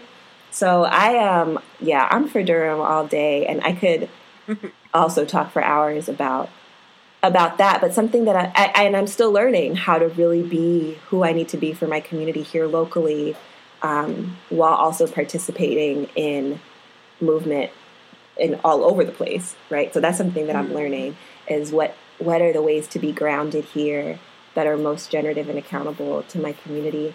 But I'm also learning like what does it mean to be in community with and sustainably supportive of people who I'm connected to who are all over the planet. You know, like how how does that even though social media makes us more visible to each other, how do we sustain that and and what does it mean to deepen relationships when we aren't at each other's kitchen tables? Um, yeah. so that's something I'm definitely still learning and that I'm committed to learning and practicing. I think it's part of our part of the phase of evolution that we're called to and I'm definitely learning it. You know, I'm, I'm I feel like I have a lot to learn when it comes to that. Um, I mean, I'm I'm learning so much. I'm uh, I'm learning visionary daughtering. That's like the project that I'm working on right now. Is like a book called Visionary Daughtering. Um, I feel like I realized the day that Revolutionary Mothering came out that really I also had a question underneath it about daughtering. I was like, oh, right. That that's that's been a lifelong question that even led to the question around mothering. Um, So yeah, I'm learning like what does that what does that look like and what does that mean? And I'm actually right now just started like this week started uh, asking people if I could listen to them and just talk to them and interview them about what visionary daughtering is and might mean. So that's something that I'm learning because daughtering is deep. And if there's a possibility mm-hmm, mm-hmm. for mothering to exist beyond a reproduction of patriarchy, what is Right. the daughtering that exists beyond the reproduction of those systems? I, I think I think it's a very revolutionary possibility, and I'm I'm here for it, and I'm I'm in it, and I'm mm-hmm. and I think that many of us are are practicing that. And so, what would it look like to support each other? What would it look like to have even more language around that? That's something that Yeah. I'm very excited to be learning about consciously, Yes. and that I think I've been actually trying to learn my whole life. So, um, Yeah. yeah, I mean, That's- I'm I'm yeah. learning I'm learning so much. It's there's so much to learn. Um, Sure. but I I um yeah, I'm just grateful for you all in creating a space that allows that learning to happen together, that allows it to be fun and funny, that allows it you guys are just so real with it. And I love the way that when I listen to your podcast like how you talk to each other and the questions that you ask each other it's like it's not the surface question. You like go under the surface and you know I, I appreciate the mm-hmm. relationship building that you've done yeah. because the the, the stronger and deeper the relationships we build the more we can learn in them and you all then generously offer that to people you don't even know which i think is so generous so yeah thank you for how much learning you make Oh my possible gosh. Oh, Bill, I'm on the verge of tears. I feel like- I feel like I'm gonna you cry. So much. Wow. Um, It it just yeah, like it tied it tied a lot of things together that was going through my head as you were like talking because when I when when you when you introduced like daughtering, right? I was thinking about like that siblingship. I don't know, like Mhm. sisterhood Yeah, also. yeah. And Yes. like not not all of us who are daughters of black feminism choose to be like in sisterhood with each other. And so like it, it feels like a it feels like a choice that we've we've intentionally made our friendship wow. so like more like a sisterhood. You know what I mean? exactly. Like we we don't run from the hard stuff with each Right, other and right. we lean in. And like doing that through your work, Yeah. um and like the ways that you don't run from the hard things. I don't know. It's just it's something there felt like yeah, It's like it just all connected. And I mean, of course, of course, how could we do this interview without? Um, so it's not a it's not a coincidence, of course, that Barbara Smith came up. But you know, it was her birthday the other day, and you said it. And you said it in the interview, and just something that I just I just can't say enough. And it's like a phrase that you've repeatedly used throughout um, the interview. And um, when it was like when I was thinking about her birthday, it's like you you're so right. Like her commitment is just so I mean, it just runs so deep. And it's like and when we um I don't, when we talk to her, it's like she's still like she's still so Yeah. committed, and that's like mm-hmm. something that you talked about. It's like I just like your commitment and your like accountability to the community is like I like I'm not even this kind of person, but like it resonates so deeply. Like I'm just feeling it so viscerally, mm-hmm. and it's like I just I just can't say enough about like how much you know. Not I just appreciate you as an individual, but just like just how much you do to like uplift and your commitment to not just like the present, but like again, just like the legacy of black feminism. It's just, it's just, I just know that our lives and our communities are richer for it. It's- Yeah. Yeah, truly. Yeah, and like thinking about like archival work and how like whenever the revolution comes, like post revolution, that like this podcast will be there and like um I don't know, the commitment to community and and the the what like this I don't know, just thinking about like those pictures we took at NWSA and like how one day this is this is gonna be an archive. an you know, archive, like yes. like some yeah, some young black feminist is gonna uh, like discover this and be like, "Can you believe the three of them were talking on this podcast?" yes. yeah, Yes. Yes. I believe that. And I, appreciate that. And thank you for the acknowledgement. And I, I know that, you know, it's interesting. They say that um, after everything, like if humans aren't on the planet anymore, like just after everything decomposes, all, all of that stuff, that the radio waves and the vibrational waves are just going to still be here. And I think about that in terms of this podcast. I think about that in terms of even beyond the words that we're saying right now, the the energy, you know, like the frequency Yeah. that we're meeting on is something that outlives everything we can imagine. And I I feel grateful to be tuned in literally with you all and yeah, just to be experiencing that love frequency and creating more archives for the possible. yeah. Yeah. Well, like we like to say, we think that that sounds like the black ass bottom line. For real. Oof. Wow. Oh my gosh. Thanks so much, Yeah, thank APG. you so much. Like this is You're Wow. so welcome. You're so welcome. All right. So we hope that y'all enjoyed that conversation um, and the brilliance Yeah. and uh, what what's the word you've been using? The black feminist luminary, Yeah, that's, That that's is- it. Yeah. uh, APG. Uh, but now we're gonna get on into curved, curve, curve, curve, curve. Curved Chronicles. And for those of you who might be new to listening, Curved Chronicles is a segment where we tell the woes and, And the or wins. of our dating lives and your dating lives if you would like to submit one at queerwocpod at gmail.com. Um, so I would like to talk in this segment about NWSA What is NWSA? in? Atlanta, Georgia. NWSA is the National Women's Studies Association Conference. Mm-hmm. So all of the gender studies nerds, the feminist nerds, this is our conference. Yep. This is where we congregate Yep. and convene. And I walked in and nobody prepared me for how fine everybody at NWSA would be. Yeah, I just saw the pictures. I wasn't able to make it, but I was like, whoa.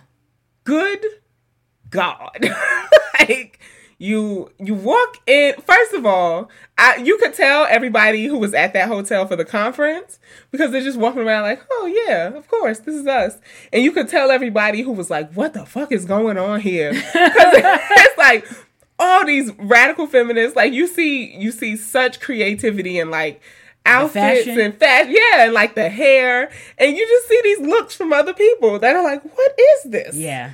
It's NWSA. Um, so yeah, everybody was so beautiful. I was just really taken aback by that. Like you just look out onto the room and it's, everybody could get it. Okay. Wow, that is, Um, I also so y'all know I slandered Atlanta oh in yeah. previous episodes. I still stand by that. Um, it's just not a a cute. It, it's so confusing to like get around Atlanta. I don't understand why are there like multiple streets named Peach Street and they all intersect. It's just weird. Um, so I didn't get to go like out and about in the city much. Um, I went a few. Uh, I would uh really like to shout out For Keeps, which is a bookstore. Oh right. Yes, that I got to go to with uh, they had they just have rare black books, but it's owned by a black girl. So shout out to the owner of For Keeps Books, Rosa Duffy. I got to meet her, went in there. Um, it was just I don't know, it's just it's an amazing space, and it's also like one of those moments where you're like, I've dreamed about this, Right. like having like a book, a space full of black ass books. But she actually created it, and she's young as hell. It was just really inspiring. Um, so that's like the only time I got to get out and about in Atlanta. And what a great way to do so. But there were baddies at the bookstore, Yep. you know, baddies at the restaurant across the street from the bookstore. I specifically in this Curve Chronicle wanted to talk about a workshop that I went to at the conference. This is like a Dr. Seuss poem. Baddies here, baddies there. Bad bitches everywhere. Essentially. um, so I went to this workshop and it was called Lesbian Pulp, and uh, it was it was facilitated by Kiki Loveday. That was their name because I remember because it was it's like such a specific name, Yeah. right? Um, and so she's what she's doing is like creating an archive of lesbian love stories. Oh, that's so beautiful. It's so fucking dope. So like um like writing her dissertation about that too, like archiving lesbian love stories. And so like, you know, I was interested because of that, but I'm I more so wanted to talk about this in the Curve Chron- Chronicle segment because it was just it was a workshop that was set up to be, you know, super academic, like here's here's my work and da da da. But the people who attended, we just turned it into something different, and Kiki allowed it to go there, Sure. which is what I loved most. Yeah, yeah. Because you know, some people you prepare something and you're like, strict. I have to stick to this. Right. But um, so there was a there was an older white lesbian in this workshop, and she was talking a lot about just feeling so her heart was really full looking at all of us little Yeah. queer babies because she was in her eighties. Yeah, holy And shit. she's like, you know, when I was out 50 years ago, we never imagined that, first of all, we would live this long. And second of all, that like you all would just Right. be out. So that made the space incredible. But she also like facilitated these activities where it just felt like we instantly became a little co- lesbian community at the conference. Um, so again, this is a um, a gender studies like feminist conference. So obviously there were a hella queer people there, but there wasn't really a space Sure. for queer folks. So we just all floating around. Um, and I know this wasn't even a fraction of the queer folks who were there, um, thanks to them like scheduling things at the same time. So it's like, oh, all the lesbian shit is at eleven o'clock. Sure.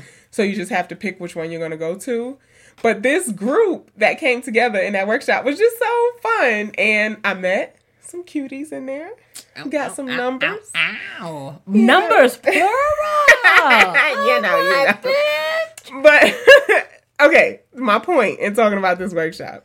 One of the activities she had us do was to to write about and then talk about one aspect of like lesbian love that stories that we want to be told. Mm-hmm. And so my answer to that was I want to know how to date as a lesbian. Like I don't like you were talking about cinema. I was like I've never seen that story. Yeah, Like yeah. the the clumsy lesbian high schooler who like Yeah. falls over her books in the Sure. hallway and like falls in love with the cheerleader or some Sure, shit. sure. You know, just like something. I just wanna I just wanna see a lesbian beginning. Like how do you how do you approach somebody? Like all that stuff, right? So I'm sitting there because I'm me, processing out loud. I'm like, you know, I just don't know how to like approach women. It's like I see her and I go through this whole process in my head. Um, is she queer? Is that her partner standing next to her? What if she's straight and I go up to her and she gets all offended? Oh, what if she's like, uh, you know, all this stuff? And then by the time I go through all of those questions in my head, She's gone. she's gone. Yeah. Um, and so this older black lesbian who was sitting next to me turns to me and says, "Just trip her." Is. I just. I don't. I don't know if I'm a fan of this advice. But I had to say it on the podcast. She said, just trip her. Like, if you are interested in somebody, trip them. Make sure they don't get hurt too bad in the fall. You know, help her up. Say you're so sorry. Introduce yourself. Works every time. That is awful. That is terrible. So I think I might be out here tripping people. Please, I was about to say, please no.